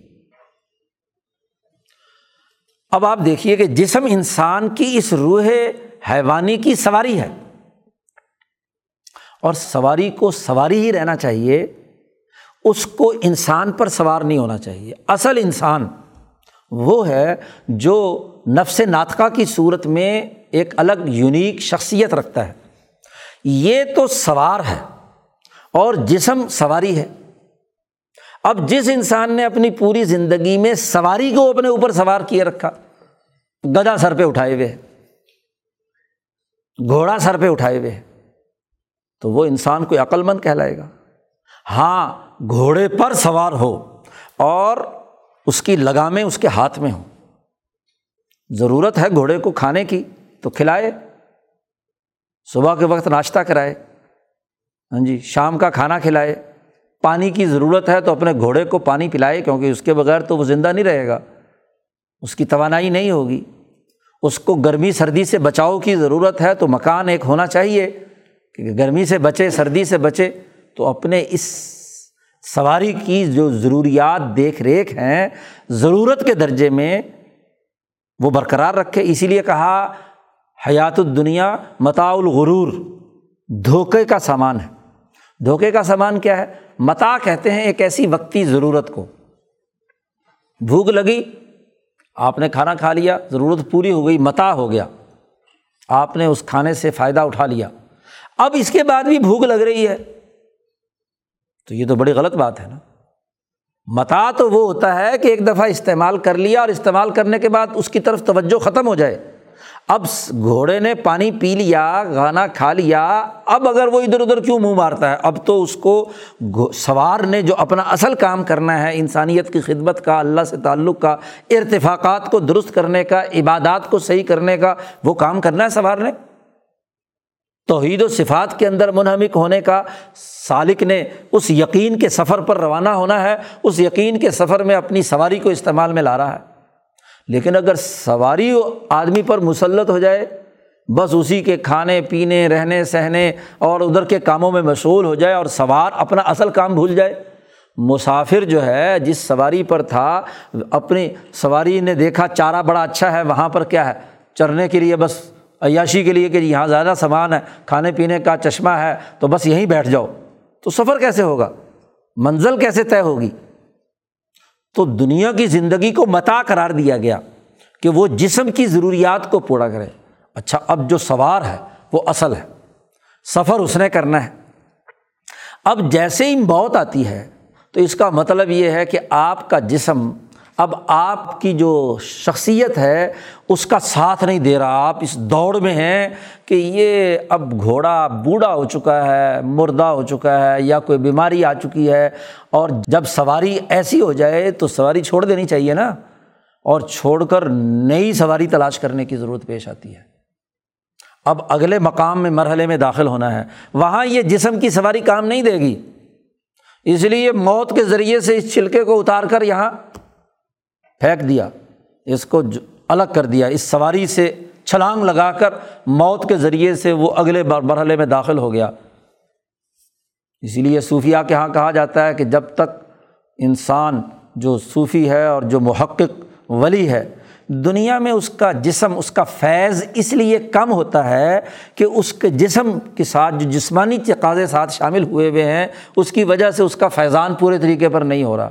اب اس کی ہمت پرواز کرنا چاہتی ہے آفاق کے اندر، وسعتوں کے اندر، اگلے میدان میں تو جسم کمزور پڑ رہا ہے۔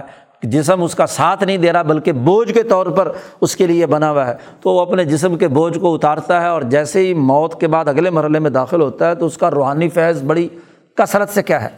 پھیلتا ہے کیونکہ اب وہ جسم کے پنجرے کی قید سے آزاد ہو گیا۔ اسی کو کہا دنیا سجن المومن کیونکہ یہ سواری اب اس قابل نہیں رہی کہ یہ اگلے جہان کے سفر کے اندر کام کر سکے۔ لہٰذا یہ سواری اب یہاں چھوڑ دی گئی۔ اگلے مرحلے میں نسمہ داخل ہو گیا۔ اب وہاں داخل ہونے کے بعد یہ جو نسمہ یہاں سے گیا ہے، یہ ایک ایسا وجود رکھتا ہے جو روح حقیقی یا ملاکوتی نظام اور اس انسانی ظاہری جسم کے درمیان برزخ تھا۔ یہ نسمہ واسطہ تھا روح حقیقی اور جسم کی ضروریات کے درمیان رابطہ کار تھا۔ اب اس کا یہ جسم کا حصہ تو کٹ کر موت سے لیدا ہو گیا۔ اب یہ نسمہ جب یہاں سے اگلے جہان میں داخل ہوتا ہے تو وہ جہان عالم مثال کہلاتا ہے۔ عالم ناسود سے وہ عالم مثال میں داخل ہو گیا اور عالم مثال میں جب وہ داخل ہوتا ہے تو مثال کے دو دائرے ہیں۔ ایک دائرہ مالا سافل کا ہے اور ایک مالا اعلیٰ کا ہے۔ اب جیسے یہ انسان یہاں سے وہاں داخل ہوتا ہے تو مالا سافل میں داخل ہوتا ہے۔ اب اس جہان کے قوانین اور ضابطے الگ ہیں۔ ستر کے قریب آیات اور احادیث شاہ صاحب نے حجت اللہ میں بیان کر کے عالم مثال کا اس بات کیا ہے کہ آیات بدلیوں کی صورت میں مثلاً آئیں گی۔ علم جو ہے وہ دودھ کی شکل میں وہاں نظر آیا، حوض کوثر۔ اسی طریقے سے اور بہت سارے امور جہاں نماز کا آنا، روزے کا آنا، انسان کی حفاظت کرنا وغیرہ وغیرہ، یہ تمام احادیث بتلا رہی ہیں کہ اس عالم مثال میں دنیا کی جو چیزیں موجود ہیں، ان کا ایک مثالی وجود ہے۔ اب جیسے اس اس عالم مثال میں داخل ہوتا ہے، تو اس کی ڈائمینشنز بدل گئی۔ اس کے قوانین اور ضابطے بدل گئے۔ وہ ایک نئی دنیا میں داخل ہو گیا۔ اب وہ نئی دنیا میں داخل ہوا ہے تو اس کی اس نسمے کو ایک جسم کی عادت تھی دنیا میں، مادی جسم کی۔ یہ مادی جسم تو پیچھے رہ گیا۔ اب اس کو، اس کے نسمے کی مناسبت سے عالم مثال کا ایک مثالی جسم دیا جاتا ہے۔ وہ اس، وہ مثالی جسم اس کی سواری ہوتا ہے۔ جیسا کہ حدیث میں آتا ہے کہ حضرت جعفر طیار کے بارے میں نبی اکرم صلی اللہ علیہ وسلم نے فرمایا کہ یہ شہدا جو ہیں، ان کو سبز پرندوں کے ہاں جی پنجروں کے اندر ان کو داخل کر دیا گیا۔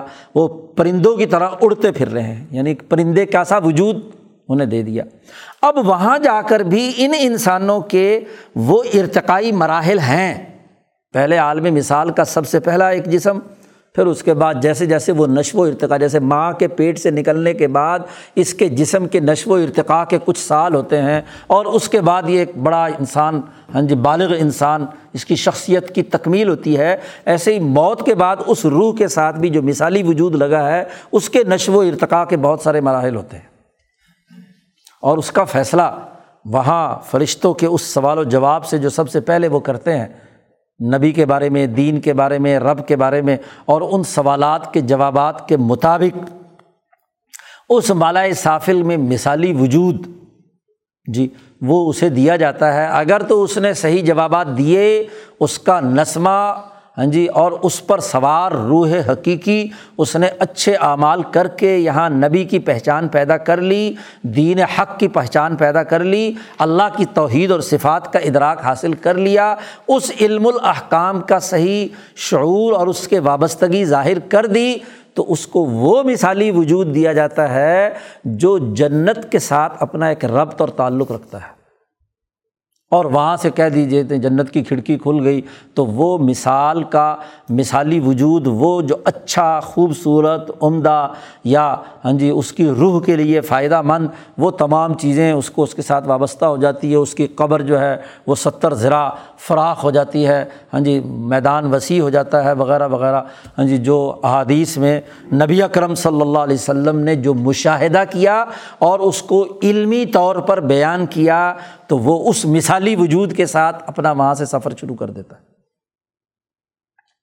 اور اگر اس نے جوابات صحیح نہیں دیے جی لا ادری لا ادری کہتا رہا ہاں جی تو پھر اس کے لیے دوسرا مثالی وجود جو جہنم سے آیا ہوا ہے، کالے دھوئیں والا اور ہاں جی زہریلا، کیونکہ اس نے اپنے نسمے کو یہاں بد آمالیوں کے ذریعے سے کالا سیاہ کر لیا تھا۔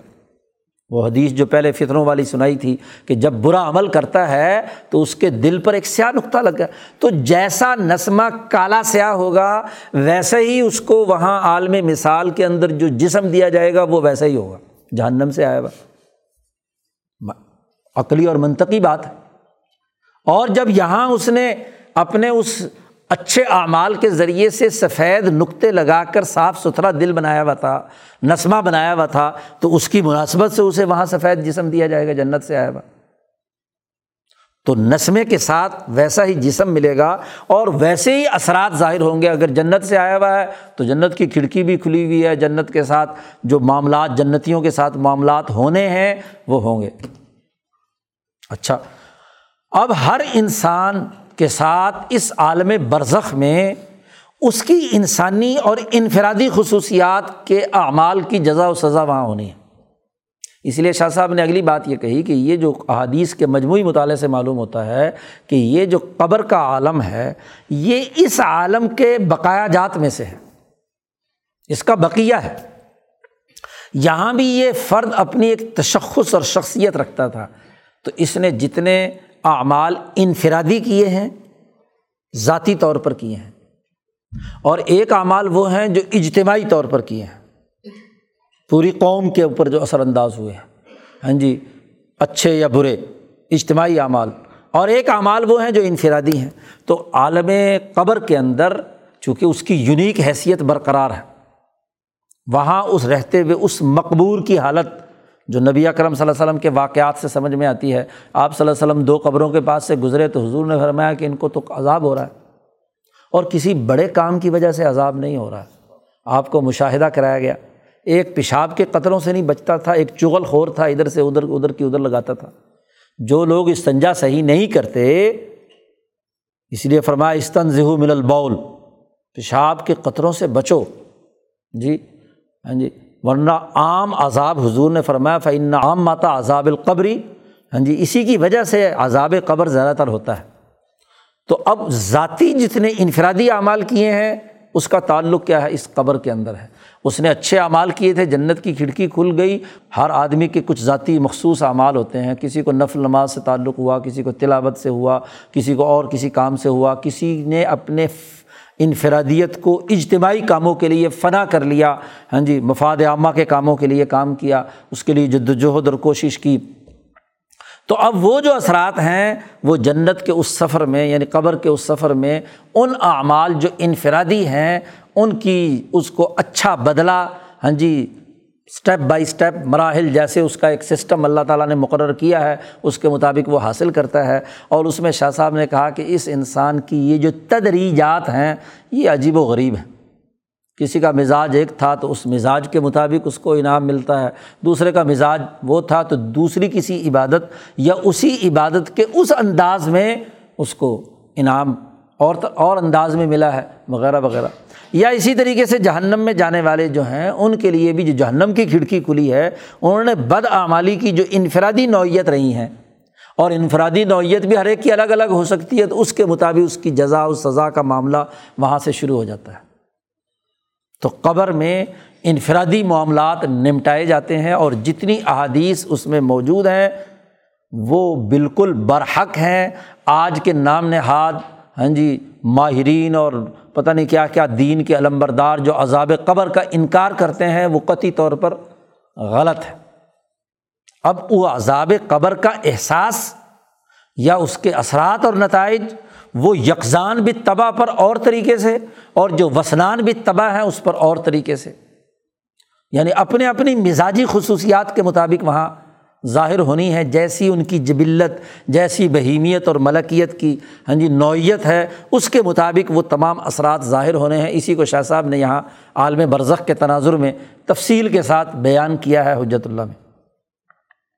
تو یہ مرحلہ مکمل ہوتا ہے۔ جب یہ مرحلہ مکمل ہوتا ہے اور یہ اس وقت تک افراد وہاں رکے رہیں گے عالم برزخ میں جب تک کہ اس قرۂۂ عرض پر بسنے والے انسانوں کا سلسلہ منقطع نہیں ہوتا اور یہاں اس قرۂۂ عرض کی جو مجموعی حیت ترکیبیہ اور اس کی کیمسٹری بالکل ناکارہ نہیں ہوتی اور وہ توڑنے کے قابل نہیں ہوتی اور جب یہ ٹوٹ جائے گی اور اس کے ٹوٹنے کے آثار اور علامات وہ نبی اکرم صلی اللہ علیہ وسلم نے ہاں جی اشراۃ الصاع میں یعنی قیامت کی جو ہاں جی احوال ہیں، اس کے تناظر میں کیا ہے؟ بیان کیے ہیں۔ اب یہ احوال، علامات اس پورے، جیسے یہ شخص سے اصغر کی ایک موت ہوئی اور یہ اگلے مرحلے میں داخل ہوا ہے۔ ایسے اس شخص سے اکبر کے اس حصے کی جو قرۂۂ عرض سے متعلق ہے، اس کی ایک موت واقع ہوتی ہے۔ اور جب اس کی موت واقع ہوگی، نفخہ آئے گا، سور پھونکا جائے گا، اس کا بھی ایک پورا نظام نبی اکرم صلی اللہ علیہ وسلم نے بیان کیا کہ وہ سور پھونکا جائے گا اور ہر چیز ریزا ریزا ہو کر ختم ہو جائے گی اور پھر اگلے مرحلے میں جو بھی اللہ تعالیٰ مدت اس کے لیے مقرر کریں گے، اس قرۂۂ عرض کی، اس کے کتنے عرصے کے بعد دوسرا نفقہ ہونا ہے، دوبارہ سور پھونکا جانا ہے اور دوبارہ یہ زمین ایک نئے انداز میں، ایک چٹیل میدان کی صورت میں کیا ہے؟ وجود میں آئے گی جس میں نہ پہاڑ ہوں گے، نہ درخت ہوں گے، نہ سمندر ہوں گے، وہ ایک پلیٹ فارم ہوگا پورا کا پورا۔ اور پھر وہاں ہر انسان جو وہاں نس، اس دوسرے عالم میں موجود ہے ہاں جی عالم برزخ میں مرنے کے بعد وہاں پہنچا ہوا ہے، تو اب اس کے اعتبار سے اس کو حکم دیا جائے گا کہ وہ اپنی اپنی مٹی سمیٹے اور نکلے اس میں سے اور نکل کر کیا ہے؟ میدان حشر جو مقرر کیا گیا ہے، وہاں پہنچے۔ اب یہ اگلا مرحلہ منظرنامہ شروع ہو گیا۔ احادیث میں اسے بیان کیا گیا ہے کہ جب یہ حشر کا میدان ہوگا تو ہر آدمی اس کی طرف دوڑتا ہوا پہنچے گا، جیسے ہی فرشتہ اعلان کرے گا اور وہاں اللہ تبارک و تعالیٰ اپنا دربار قائم کریں گے۔ یوم یقوم الروح والملائکۃ صفن لا تکلمون جی اس دن روح روح القدس اور تمام فرشتے صف باندھے ہوئے ہاں جی ایک باقاعدہ ہاں جی ایک اسٹیج لگایا جائے گا، وہاں موجود ہوں گے، آسمان سے اتریں گے، اللہ کے عدالت لگانے سے پہلے۔ اور اسی طرح تمام انسان جمع ہو جائیں گے۔ اور پھر ذات باری تعلیٰ ہاں جی یوم بارزون، لوگوں کے سامنے ظاہر ہوں گے اور کہیں گے، لیمن الملک الوم الواحد القہار۔ آج کس کی حکمرانی ہے؟ کون بادشاہ ہے میرے مقابلے میں؟ لاہ الواحد القہار۔ ایک اللہ ہے جو قہار اور غالب ہے، وہ اپنا دربار عدالت لگائیں گے اور غضبناک حالت میں احتساب اور محاسبے اور تمام اعمال کی جزا و سزا سے متعلق عدالت لگے گی۔ اب یہ اگلا موتن آ گیا۔ ہاں جی اگلا مقام آ گیا جہاں ہاں جی تمام عالم برزخ کے بعد تمام انسان جمع ہوں گے اور ہر آدمی جمع ہوگا اپنے اجتماعی خصوصیات کے مطابق۔ دنیا میں انسان کچھ انفرادی اعمال کیے ہیں اور کچھ یہ اجتماعی اعمال کرتا رہا، کسی نہ کسی جماعت کا حصہ رہا ہے۔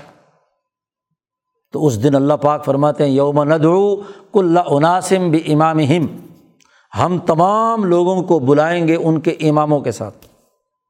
حدیث پاک میں آتا ہے، نبی اکرم صلی اللہ علیہ وسلم نے فرمایا کہ دنیا میں انسان جس کو پوجتا رہا ہے، جس کو اپنا حکمران اور امام مانتا رہا ہے، جس کو اپنا خدا سمجھتا رہا، پتھر کو، لات کو، منات کو، عزا کو، عیسیٰ کو، عزیر کو، کسی کو بھی، سورج کو، چاند کو، ستاروں کو، تو وہاں میدان حشر میں ہر آدمی اپنے خدا کے ساتھ ہوگا۔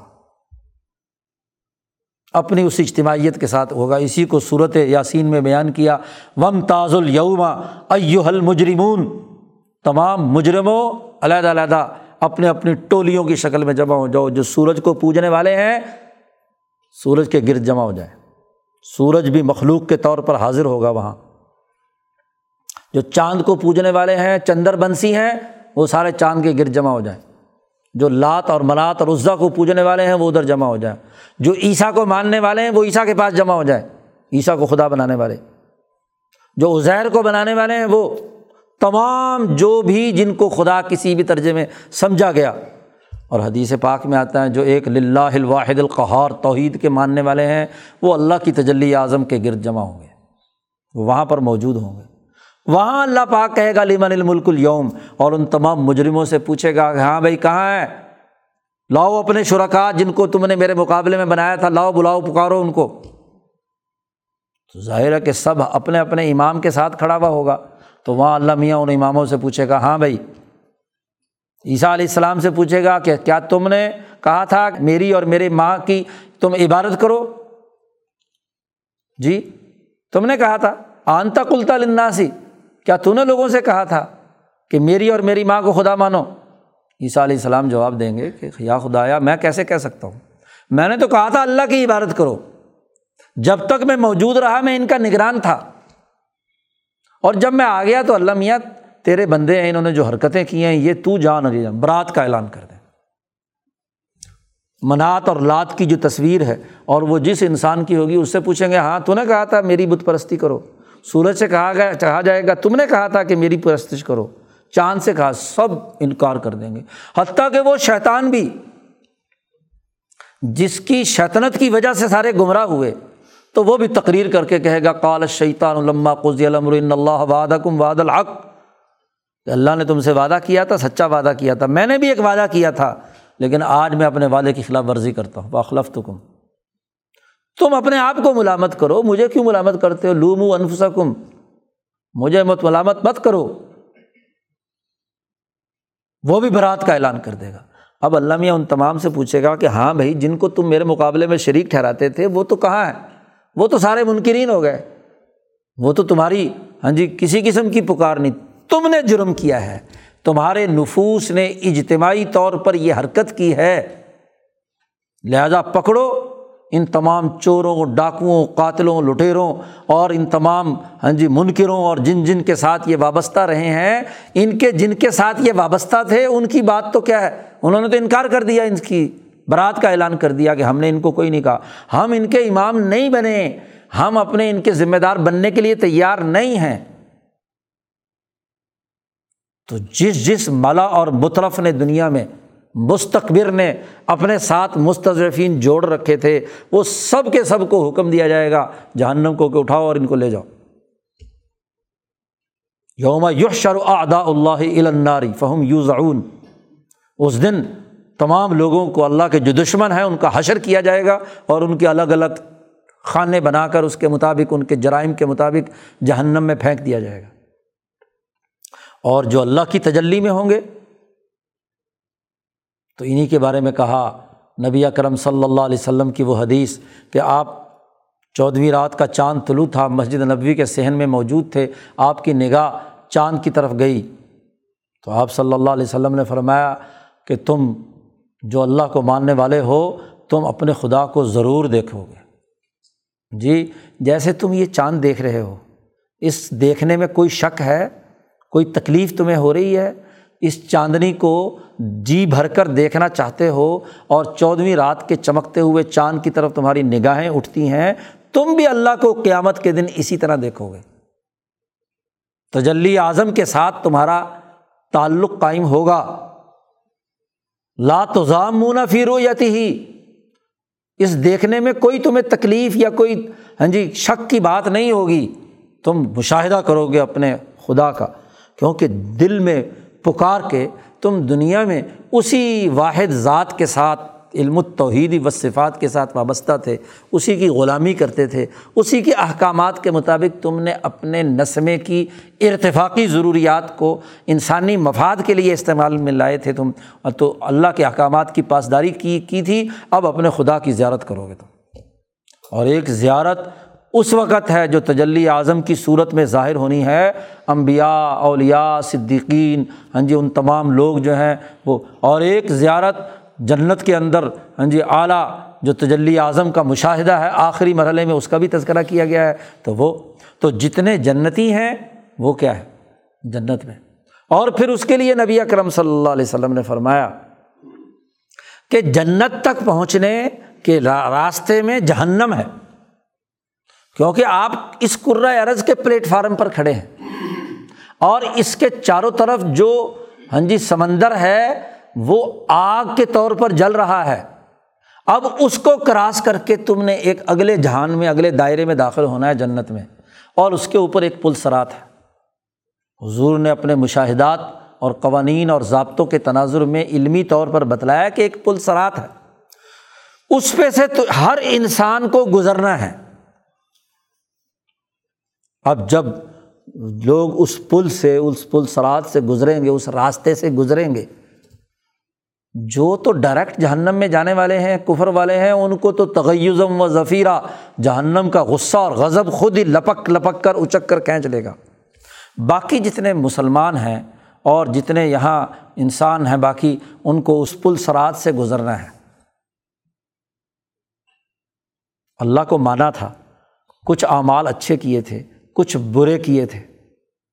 تو جو درجات ہاں جی مختلف جو اجتماعی ہاں جی طبقات بنتے ہیں ہاں جی نماز پڑھنے والوں کے، روزہ رکھنے والوں کے، کچھ مسلمان ہونے کے باوجود ہاں جی دوسرے کچھ جرائم کرنے والے اور گناہ کرنے والے غفلت کے ساتھ یا جان بوجھ کر، تو ان کے حساب سے، تو حضور صلی اللہ علیہ وسلم نے اس کی تفصیلات بیان کی کہ جو بالکل سو فیصد درست ہوں گے، وہ پلک جھپکتے ہوئے اس پل سرات سے گزریں گے اور جنت پہنچ جائیں گے۔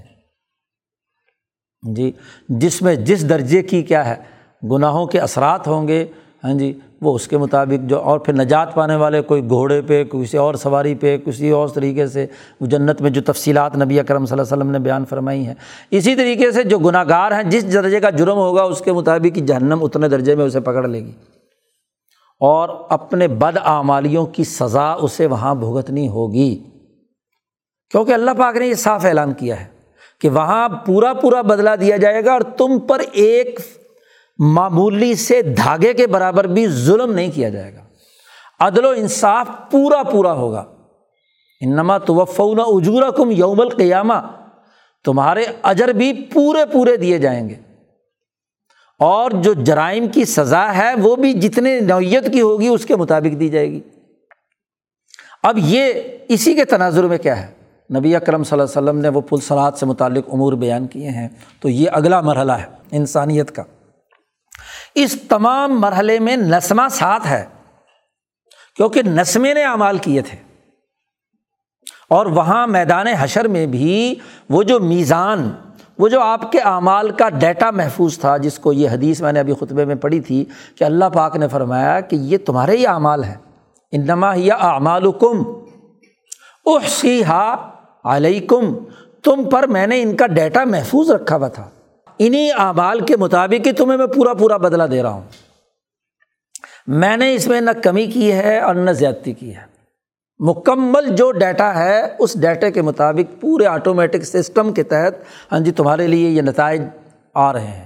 صحف اعمال کا بھی اسی میں تذکرہ ہے کہ نامہ اعمال دیا جائے گا، وہ پڑھے گا اور چند ہی منٹوں سیکنڈوں میں، بلکہ آڈیو بھی دے دی جائے گی، ویڈیو بھی دے دی جائے گی، اور پھر بھی وہ انکار کرے گا، تو اس کے اپنے ہاتھ اور اعضا بھی وہاں کہیں گے کہ ہاں تو نے یہ ہاں جی کام کیا تھا اچھا کیا تھا یا برا کیا تھا، وغیرہ وغیرہ، تمام چیزیں اس کے سامنے آئیں گی۔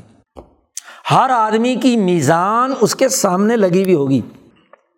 اور وہاں تمام کی تمام چیزیں، اور اتنی تیزی سے ڈیٹا گزر بھی رہا ہوگا اور آپ دیکھ بھی رہے ہوں گے۔ کہ بس کچھ ہی عرصے کے اندر سارا معاملہ پورا نامہ اعمال ستر سال کا آپ کے پاس سے گزر جائے گا۔ اس میں جس پر کوئی اگر سوال ہوگا، آپ کو کوئی اعتراض ہے، تو جناب والا اس کو اللہ میاں دوبارہ ہاں جی پلے کر کے چلا دے گا یا دکھا دے گا اور اور اگر وہ تم انکار کر رہے ہوگے تو تمہارے ہی اپنے ہاتھ پاؤں اور باقی چیزیں جو ہیں تمہارے سامنے کہیں گی کہ ہاں تم نے یہ جرم کیا ہے۔ تو مجرم پر جرم ثابت کر کے ہی اس کی جزا و سزا کا عمل ہوگا۔ وہ تسلیم کرے گا کہ ہاں میں مجرم ہوں اور مجھے اتنے اس درجے کی سزا ملنی چاہیے۔ اللہ پاک نے تو یہاں تک اہتمام کیا ہے کہ میں نے دنیا میں انبیاء اس لیے بھیجے، کتابیں اس لیے نازل کیں کہ کہیں قیامت کے دن جب میں حساب کتاب لینے لگوں تو تم یہ نہ کہو کہ ہمیں تو کوئی ڈرانے والا آیا ہی نہیں تھا، ہم تو بے دھیانی میں، قانون کی بے دھیانی میں مارے گئے۔ تو تمہاری تم کو یہ حجت مجھ پر قائم نہ کرنے پڑنے کرنے کا موقع ملے، اس لیے میں نے تم پر یہ نبی اور کتاب بھیجی ہے۔ تو قرآن نے پورے علمی انداز میں یہ حشر اور ہاں جی قبر کے جو معاملات اور آگے جنت کے معاملات ہیں، ان کو بڑی تفصیل کے ساتھ قرآن حکیم کی عنایات میں بیان کیا گیا ہے۔ اسی طریقے سے جب جنت میں داخل ہو جائے گا اور جن جہنمی جہنم میں داخل ہو جائیں گے، اگلا مرحلہ شروع ہوگا، تو پھر جنت میں اس کا یہ نسمہ موجود ہے۔ یہ جو جسم انسانی سے بنا تھا، معدنی اور نباتی اور حیوانی خصوصیات سے بنا تھا، اور اس نسمے میں وہ تمام خواہشات موجود ہیں۔ کھانے کی، پینے کی، جنسی تقاضوں کی، تکمیل کی، یہ موجود ہیں جنت میں بھی۔ اسی لیے تو حور و قصور کا معاملہ ہے وہاں۔ اسی لیے تو کھانے پینے کے لیے ولاحم فیحہ ما یش تہون جو خواہش کریں گے وہ انہیں ملے گا۔ اڑنا چاہیں گے ہاں جی زمین کاشت کرنا چاہیں گے ہاں جی بڑے سے بڑا وسیع اپنا ہاں جی جنت کا دائرہ بنانا چاہیں گے، جو بھی کرنا چاہیں گے۔ تو چونکہ اس انسان کا یہ نسمہ موجود ہے، اس کے تقاضے موجود ہیں۔ ان تقاضوں کی بنیاد پر وہ کہے گا کہ جی مجھے کاشتکاری کرنی ہے، فصل اگانی ہے۔ اللہ میاں کہے گا، جب بغیر کام کاج کیے تمہیں سب کچھ مل رہا ہے، تو یہ کاشتکاری کس لیے کرنی ہے؟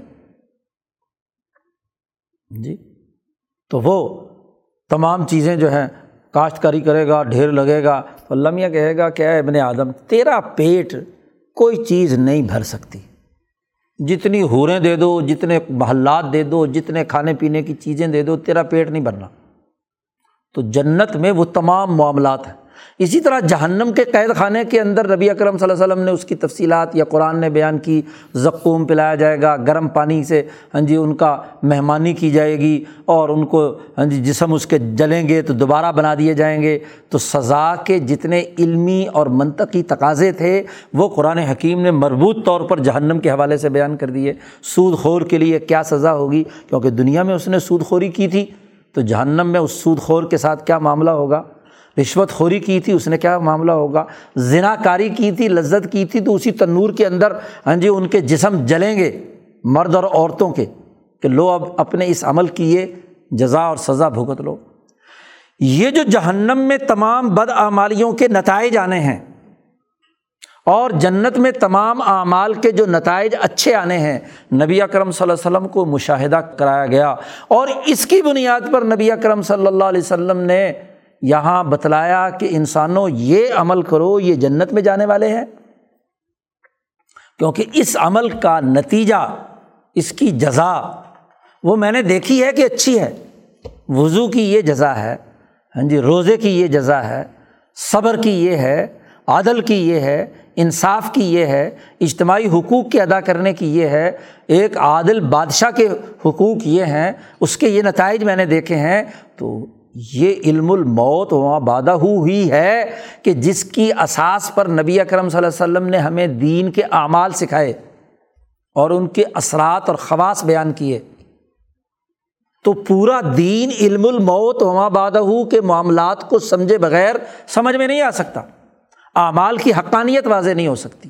اور حضور صلی اللہ علیہ وسلم نے جہنم میں جن جن اعمال کو دیکھا کہ سود خور اس حالت میں ہے ضانی اس حالت میں ہے، فلاں اس حالت میں ہے، جو معراج کی رات آپ نے ہاں جی اوپر آسمانوں کا سفر کیا تھا، وہاں جہنم میں اعمال کی ہاں جی جو شکل و صورت اور ان کے نتائج دیکھے تھے، آ کر اس کے بعد حضور نے فرمایا کہ دیکھو، یہ یہ چیزیں جہنم میں جانے کی ہیں۔ یہ یہ چیزیں قبر کے اندر کام کرنے کی، ذلیل رسوا کرنے کی ہیں۔ تو یہ علم جو معراج کی رات دیا گیا علم الموت وما بادہ یہ علم اللہ نے دیا اور اس کی اساس کائنات کے پورے ملکوتی نظام کا مشاہدہ تھا۔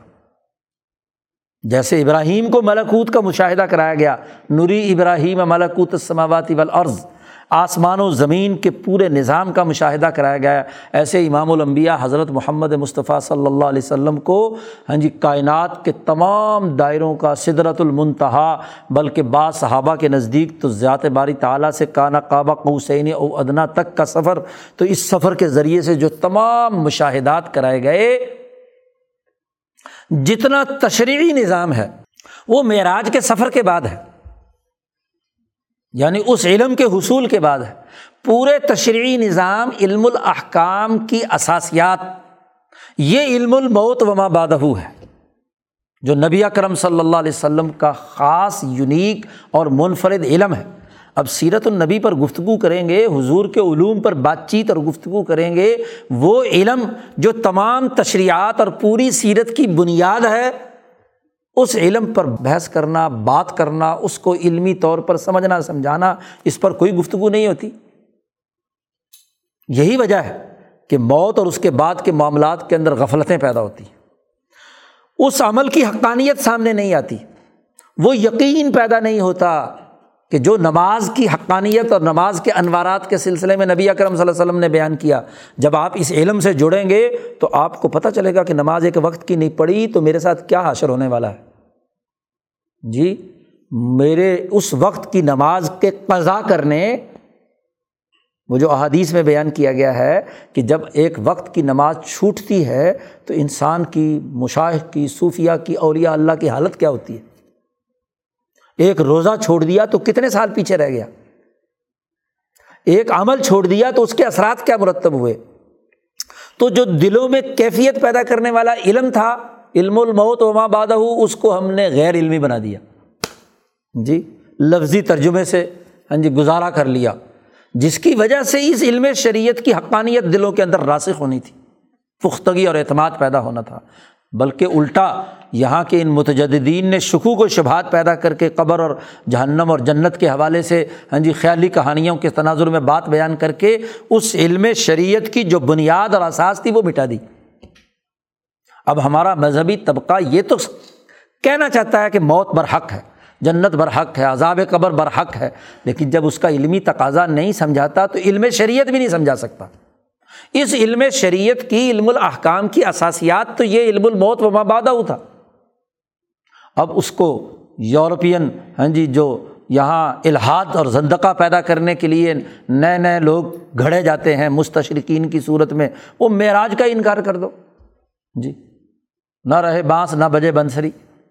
بھائی، جو علم حضور کو حاصل ہوا، جس کا نصوص سے ثبوت موجود ہے، جس کی جس علم کے اظہارات، اعمال کی اثرات اور تاثیرات کے تناظر میں قرآن و حدیث میں بکھرے ہوئے ہیں، تو اس معراج کا انکار کر دینا۔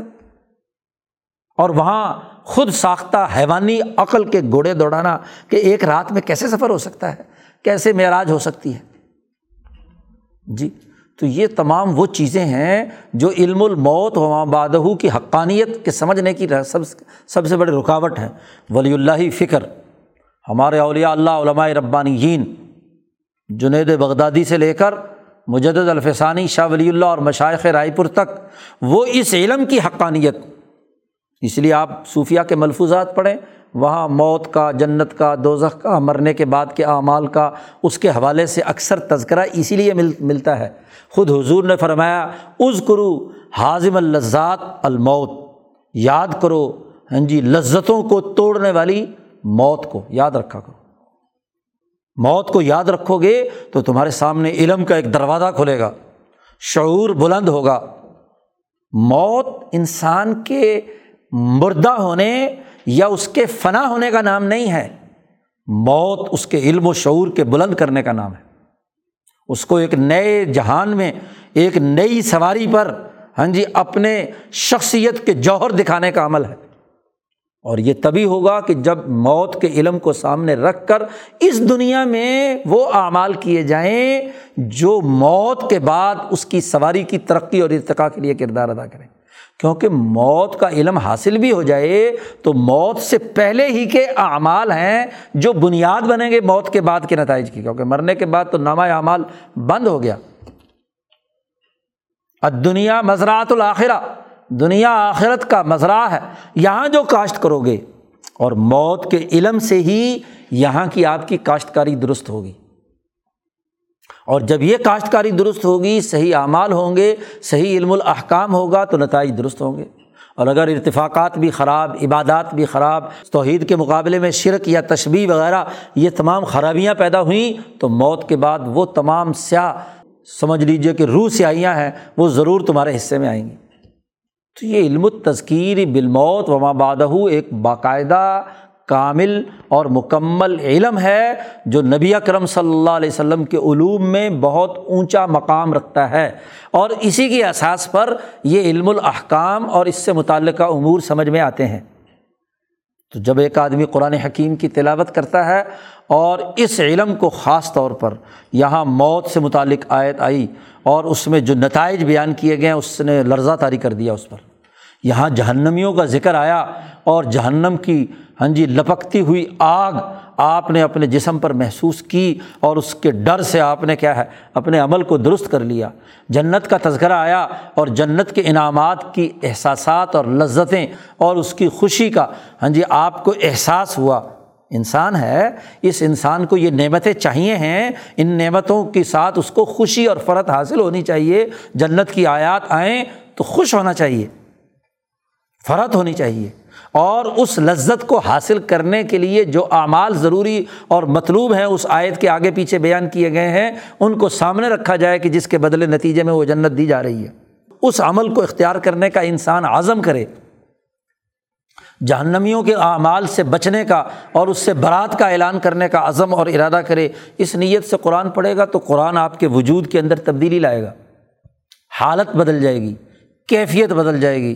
جہنم کی آیات آنے پر ایک آدمی روتا ہے، ڈرتا ہے، خوف زدہ ہوتا ہے اور ان بد اعمالیوں سے توبہ اور استغفار کرتا ہے۔ غفلت سے کوئی چیز سرزد ہو چکی ہے تو اس سے استغفار کرتا ہے، بچنے کی کوشش کرتا ہے۔ تو ایک کیفیت تاری ہونی ہے توبہ کی۔ جی۔ اور اسی طریقے سے جنت کی آیات آئیں اور کسی عمل کے نتیجے میں تو اس کی طرف اشتیاق بڑھاتا ہے۔ باوجود محنت اور مشقت کے بھی اس عمل کو کرنے کے لیے آمادہ اور تیار ہوتا ہے، عزم باندھتا ہے، تو یہ اثر پیدا ہوگا۔ توحید کی طرف جائے گا، صفات کی طرف جائے گا، عبادات کی طرف جائے گا، ارتفاقات کی طرف جائے گا۔ اس انداز میں قرآن کی تلاوت کریں گے تو یہ کامل اور مکمل فائدہ پہنچائے گا۔ لیکن یہ بات واضح کرنا یہ بھی ضروری ہے۔ اگر ایک آدمی یکزان بتبا نہیں ہے، وہ اتنے اعلیٰ درجے کے علوم کا مکمل ادراک کرنے سے قاصر ہے۔ اور سمپل قرآن حکیم کی آیات کو اللہ کا کلام سمجھ کر، نور الہی سمجھ کر، اسے سمجھ نہیں آ، نہیں بھی آ رہا۔ اس نے اس کو مطلب نہیں بھی پڑھا۔ ہاں جی وہ کلام الہی کو محبت اور چاہت کہ محبوب کا کلام ہے، چاہے مجھے سمجھ میں آئے یا نہ آئے۔ یعنی میرے محبوب کا کلام ہے، اس نے محبت سے پڑھا ہے تو یقیناً یہ بھی تلاوت ثواب دیتی ہے۔ یہ بالکل غلط بات ہے جو یہ آج کل کے متجدین پیدا کرتے ہیں۔ نام نہاد ہاں جی کوئی ڈاکٹر اور پروفیسر میدان میں آ کر کہ جی ایسی تلاوت کا کوئی فائدہ نہیں جس کا مطلب سمجھ میں نہ آئے۔ یہ بالکل غلط ہے۔ تلاوت کا ہر حال میں فائدہ ہے، کلام الہی ہے، اس نے اپنی سمجھ کے مطابق جتنی اس کے اندر سمجھ تھی، اس کے مطابق اس نے عشق کے ساتھ، محبت کے ساتھ، چاہت کے ساتھ، اللہ کے اس نور کو اپنی دل کی پوری کیفیت کے ساتھ پڑھا۔ تو مجموعی طور پر تو کیفیت درست ہوئی اور اس مجموعی کیفیت کا ایک اثر اور نتیجہ تو ہوگا۔ اگر ان سات علوم کو سامنے رکھ کر کسی نے قرآن کی آیات پر غور و تدبر کیا تو نور نلا نور ہے۔ تلاوت کا مکمل اور جامع فائدہ ہے۔ اس کا شعور بلند ہوگا، اس کی علمی صلاحیت بلند ہوگی، ترقیات کے منازل طے کرے گا۔ لیکن اگر کسی میں ایسی صلاحیت اور استعداد نہیں ہے یا کوئی غفلت ہو گئی ہے اور اس کو مطلب سمجھ میں نہیں آ رہا، تو خالی اللہ کا کلام پڑھنا بھی اس کو ایک درجے میں فائدہ دیتا ہے۔ اس لیے تلاوت کرو، اگرچہ مطلب نہیں بھی سمجھ میں آیا، اور اس لیے کرو کہ یہ میرے اللہ کا، میرے محبوب کا کلام ہے۔ تو یہ بھی چاہت، یہ عشق اور یہ محبت بھی ایک نتیجہ پیدا کرتا ہے۔ تو فرائض کی ادائیگی کے بعد ہمارے مشائق کا دوسرا طریقہ جو لازمی اور ضروری قرار دیا جاتا ہے کہ قرآن حکیم کی تلاوت کو معمول بناؤ۔ خواہ روزانہ ایک رقوع پڑھنے کی توفیق ہوئی ہے تو اسے پڑھ لو۔ دو رقوع پارا پاؤ، جتنا بھی سہولت سے پڑھ سکتے ہوں۔ روزانہ اس نور الہی کے ساتھ، اس کلام الہی کے ساتھ اپنے دل اپنی عقل اور اپنے نفس کو جوڑنے کی کوشش کرو تو ضرور انوارات الہیہ انسانی وجود کو گھیرتے ہیں اور بتدریج آہستہ آہستہ سمجھ کے دروازے بھی کھل جاتے ہیں۔ اور اگر پہلی بنیاد ہی آدمی نہ رکھے اور پھر کہے کہ جی مجھے پہلے دن ہی ان تمام علوم کے تناظر میں قرآن سمجھ میں آئے گا تو میں تلاوت کرنے بیٹھوں گا، تو یہ خام خیالی ہے، یہ غلط بات ہے۔ کیا پہلے دن آپ نے انجینئرنگ میں داخلہ لیا تھا تو سارے انجینئرنگ کے قوانین سمجھ میں آ گئے تھے؟ وہاں آپ کے استاذ نے کہا، یہ یہ بنیادی کانسیپٹ ہے، یہ تھیری ہے، یہ تھیری آپ نے کہا جی آمنا، صدقنا۔ بغیر سمجھ کے آپ نے ماننا شروع کر دیا۔ ایک ڈاکٹر پڑھنے کے لیے داخل ہوا، پہلے دن ہی اس کو ساری چیزیں سمجھ میں آ گئیں۔ وہاں جو کچھ استاد کہہ رہا ہوتا ہے، وہ اس کی تقلید کرتا چلا جا رہا ہوتا ہے۔ جی اور وہ سمجھتا ہے کہ چار پانچ سال کے بعد، چھ سال کے بعد یا پڑھ لینے کے بعد بھی ہر ڈاکٹر سمجھدار ہو جاتا ہے۔ اس کے بعد بھی وہ سینئر کی صحبت میں رہتا ہے، کام سیکھتا ہے سرجری سیکھتا ہے میڈیسن سیکھتا ہے، وغیرہ وغیرہ۔ پھر کہیں جا کے اس کو پوری سمجھ آتی ہے کہ یہ میڈیکل سائنس کا بنیادی اسٹرکچر کیا ہے۔ تو دنیا کے معاملات میں تو تم کیا ہے؟ بغیر کسی اس کے تقلید کے طور پر اس کو تسلیم کر دو۔ جی ہمیں پتہ ہے کہ ڈاکٹروں نے کہا یہ نتیجہ آئے گا۔ تو یہاں دین کے معاملے میں بھی، قرآن کے تلاوت کے معاملے میں بھی امبیا کی اونچی باتیں اولیاء اللہ کی اونچی باتیں، یہ علوم ٹھیک ہے، اونچی باتیں ہیں۔ ایک وقت آئے گا، اللہ پاک ہمیں ان کی توفیق عطا فرمائے۔ لیکن ابھی آغاز تو تلاوت کو محبت، چاہت، عظمت الہی کے ساتھ آدمی کرے تو اس کے اثرات شروع ہوتے ہیں۔ اور جیسے جیسے انسان زندگی میں وقت گزارتا ہے اور اس کے لیے کچھ وقت نکالتا ہے، سمجھنا چاہتا ہے، تو دروازے کھلے ہیں۔ یہ علم ایسا نہیں کہ علماء نے اس کے لیے دروازے بند کیے ہوئے ہوں۔ جیسے ڈاکٹروں نے دروازے بند نہیں کیے ہوئے، لیکن کام وہی کرے گا جو ڈاکٹر ہوگا۔ ایسے ہی علماء حق نے کبھی لوگوں سے علم کے دروازے بند نہیں کیے۔ جس کا جی چاہے، صلاح عام ہے، یاران نقطہ داں کے لیے۔ آئے اور وہ ان علوم کو سیکھے۔ جی اور جو سیکھے گا، گفتگو اسے کرنی ہے۔ کیونکہ ایکسپرٹ وہ ہے، ماہر وہ ہے۔ جو جس شعبے کا ہوگا، اس کے مطابق۔ تو دین کا اعلیٰ شعور اور دین کا یہ علم، یہ ہمارے ذہنی، عقلی اور علمی استعداد کو درست کرتا ہے اور اسی کے نتیجے میں انسان میں عمل بہتر ہوتا ہے، اس کی حالت اور کیفیت درست ہوتی ہے۔ انہیں حالات سے مقامات بنتے ہیں انہیں سے یقین کی اعلیٰ ترین کیفیت پیدا ہوتی ہے۔ تو یقین کے سفر پر چلنے والے، توبہ کرنے والے جب تلاوت کو اس عزم اور ارادے کے ساتھ کرتے ہیں، ان کیفیات کے ساتھ کرتے ہیں، تو اس کے وجود پر ایک کیفیت طاری ہوتی ہے، ترقیات کے منازل طے ہوتی ہیں۔ اللہ تعالیٰ ہمیں اس طرح کی تلاوت کرنے، قرآن حکیم سے سچا قلبی تعلق قائم کرنے، اس کے فیوزات و برکات سے مستفید ہونے کی توفیق عطا فرمائے۔ وہ آخر داوانہ الحمد للہ رب العالمین۔ اللہ وسلم۔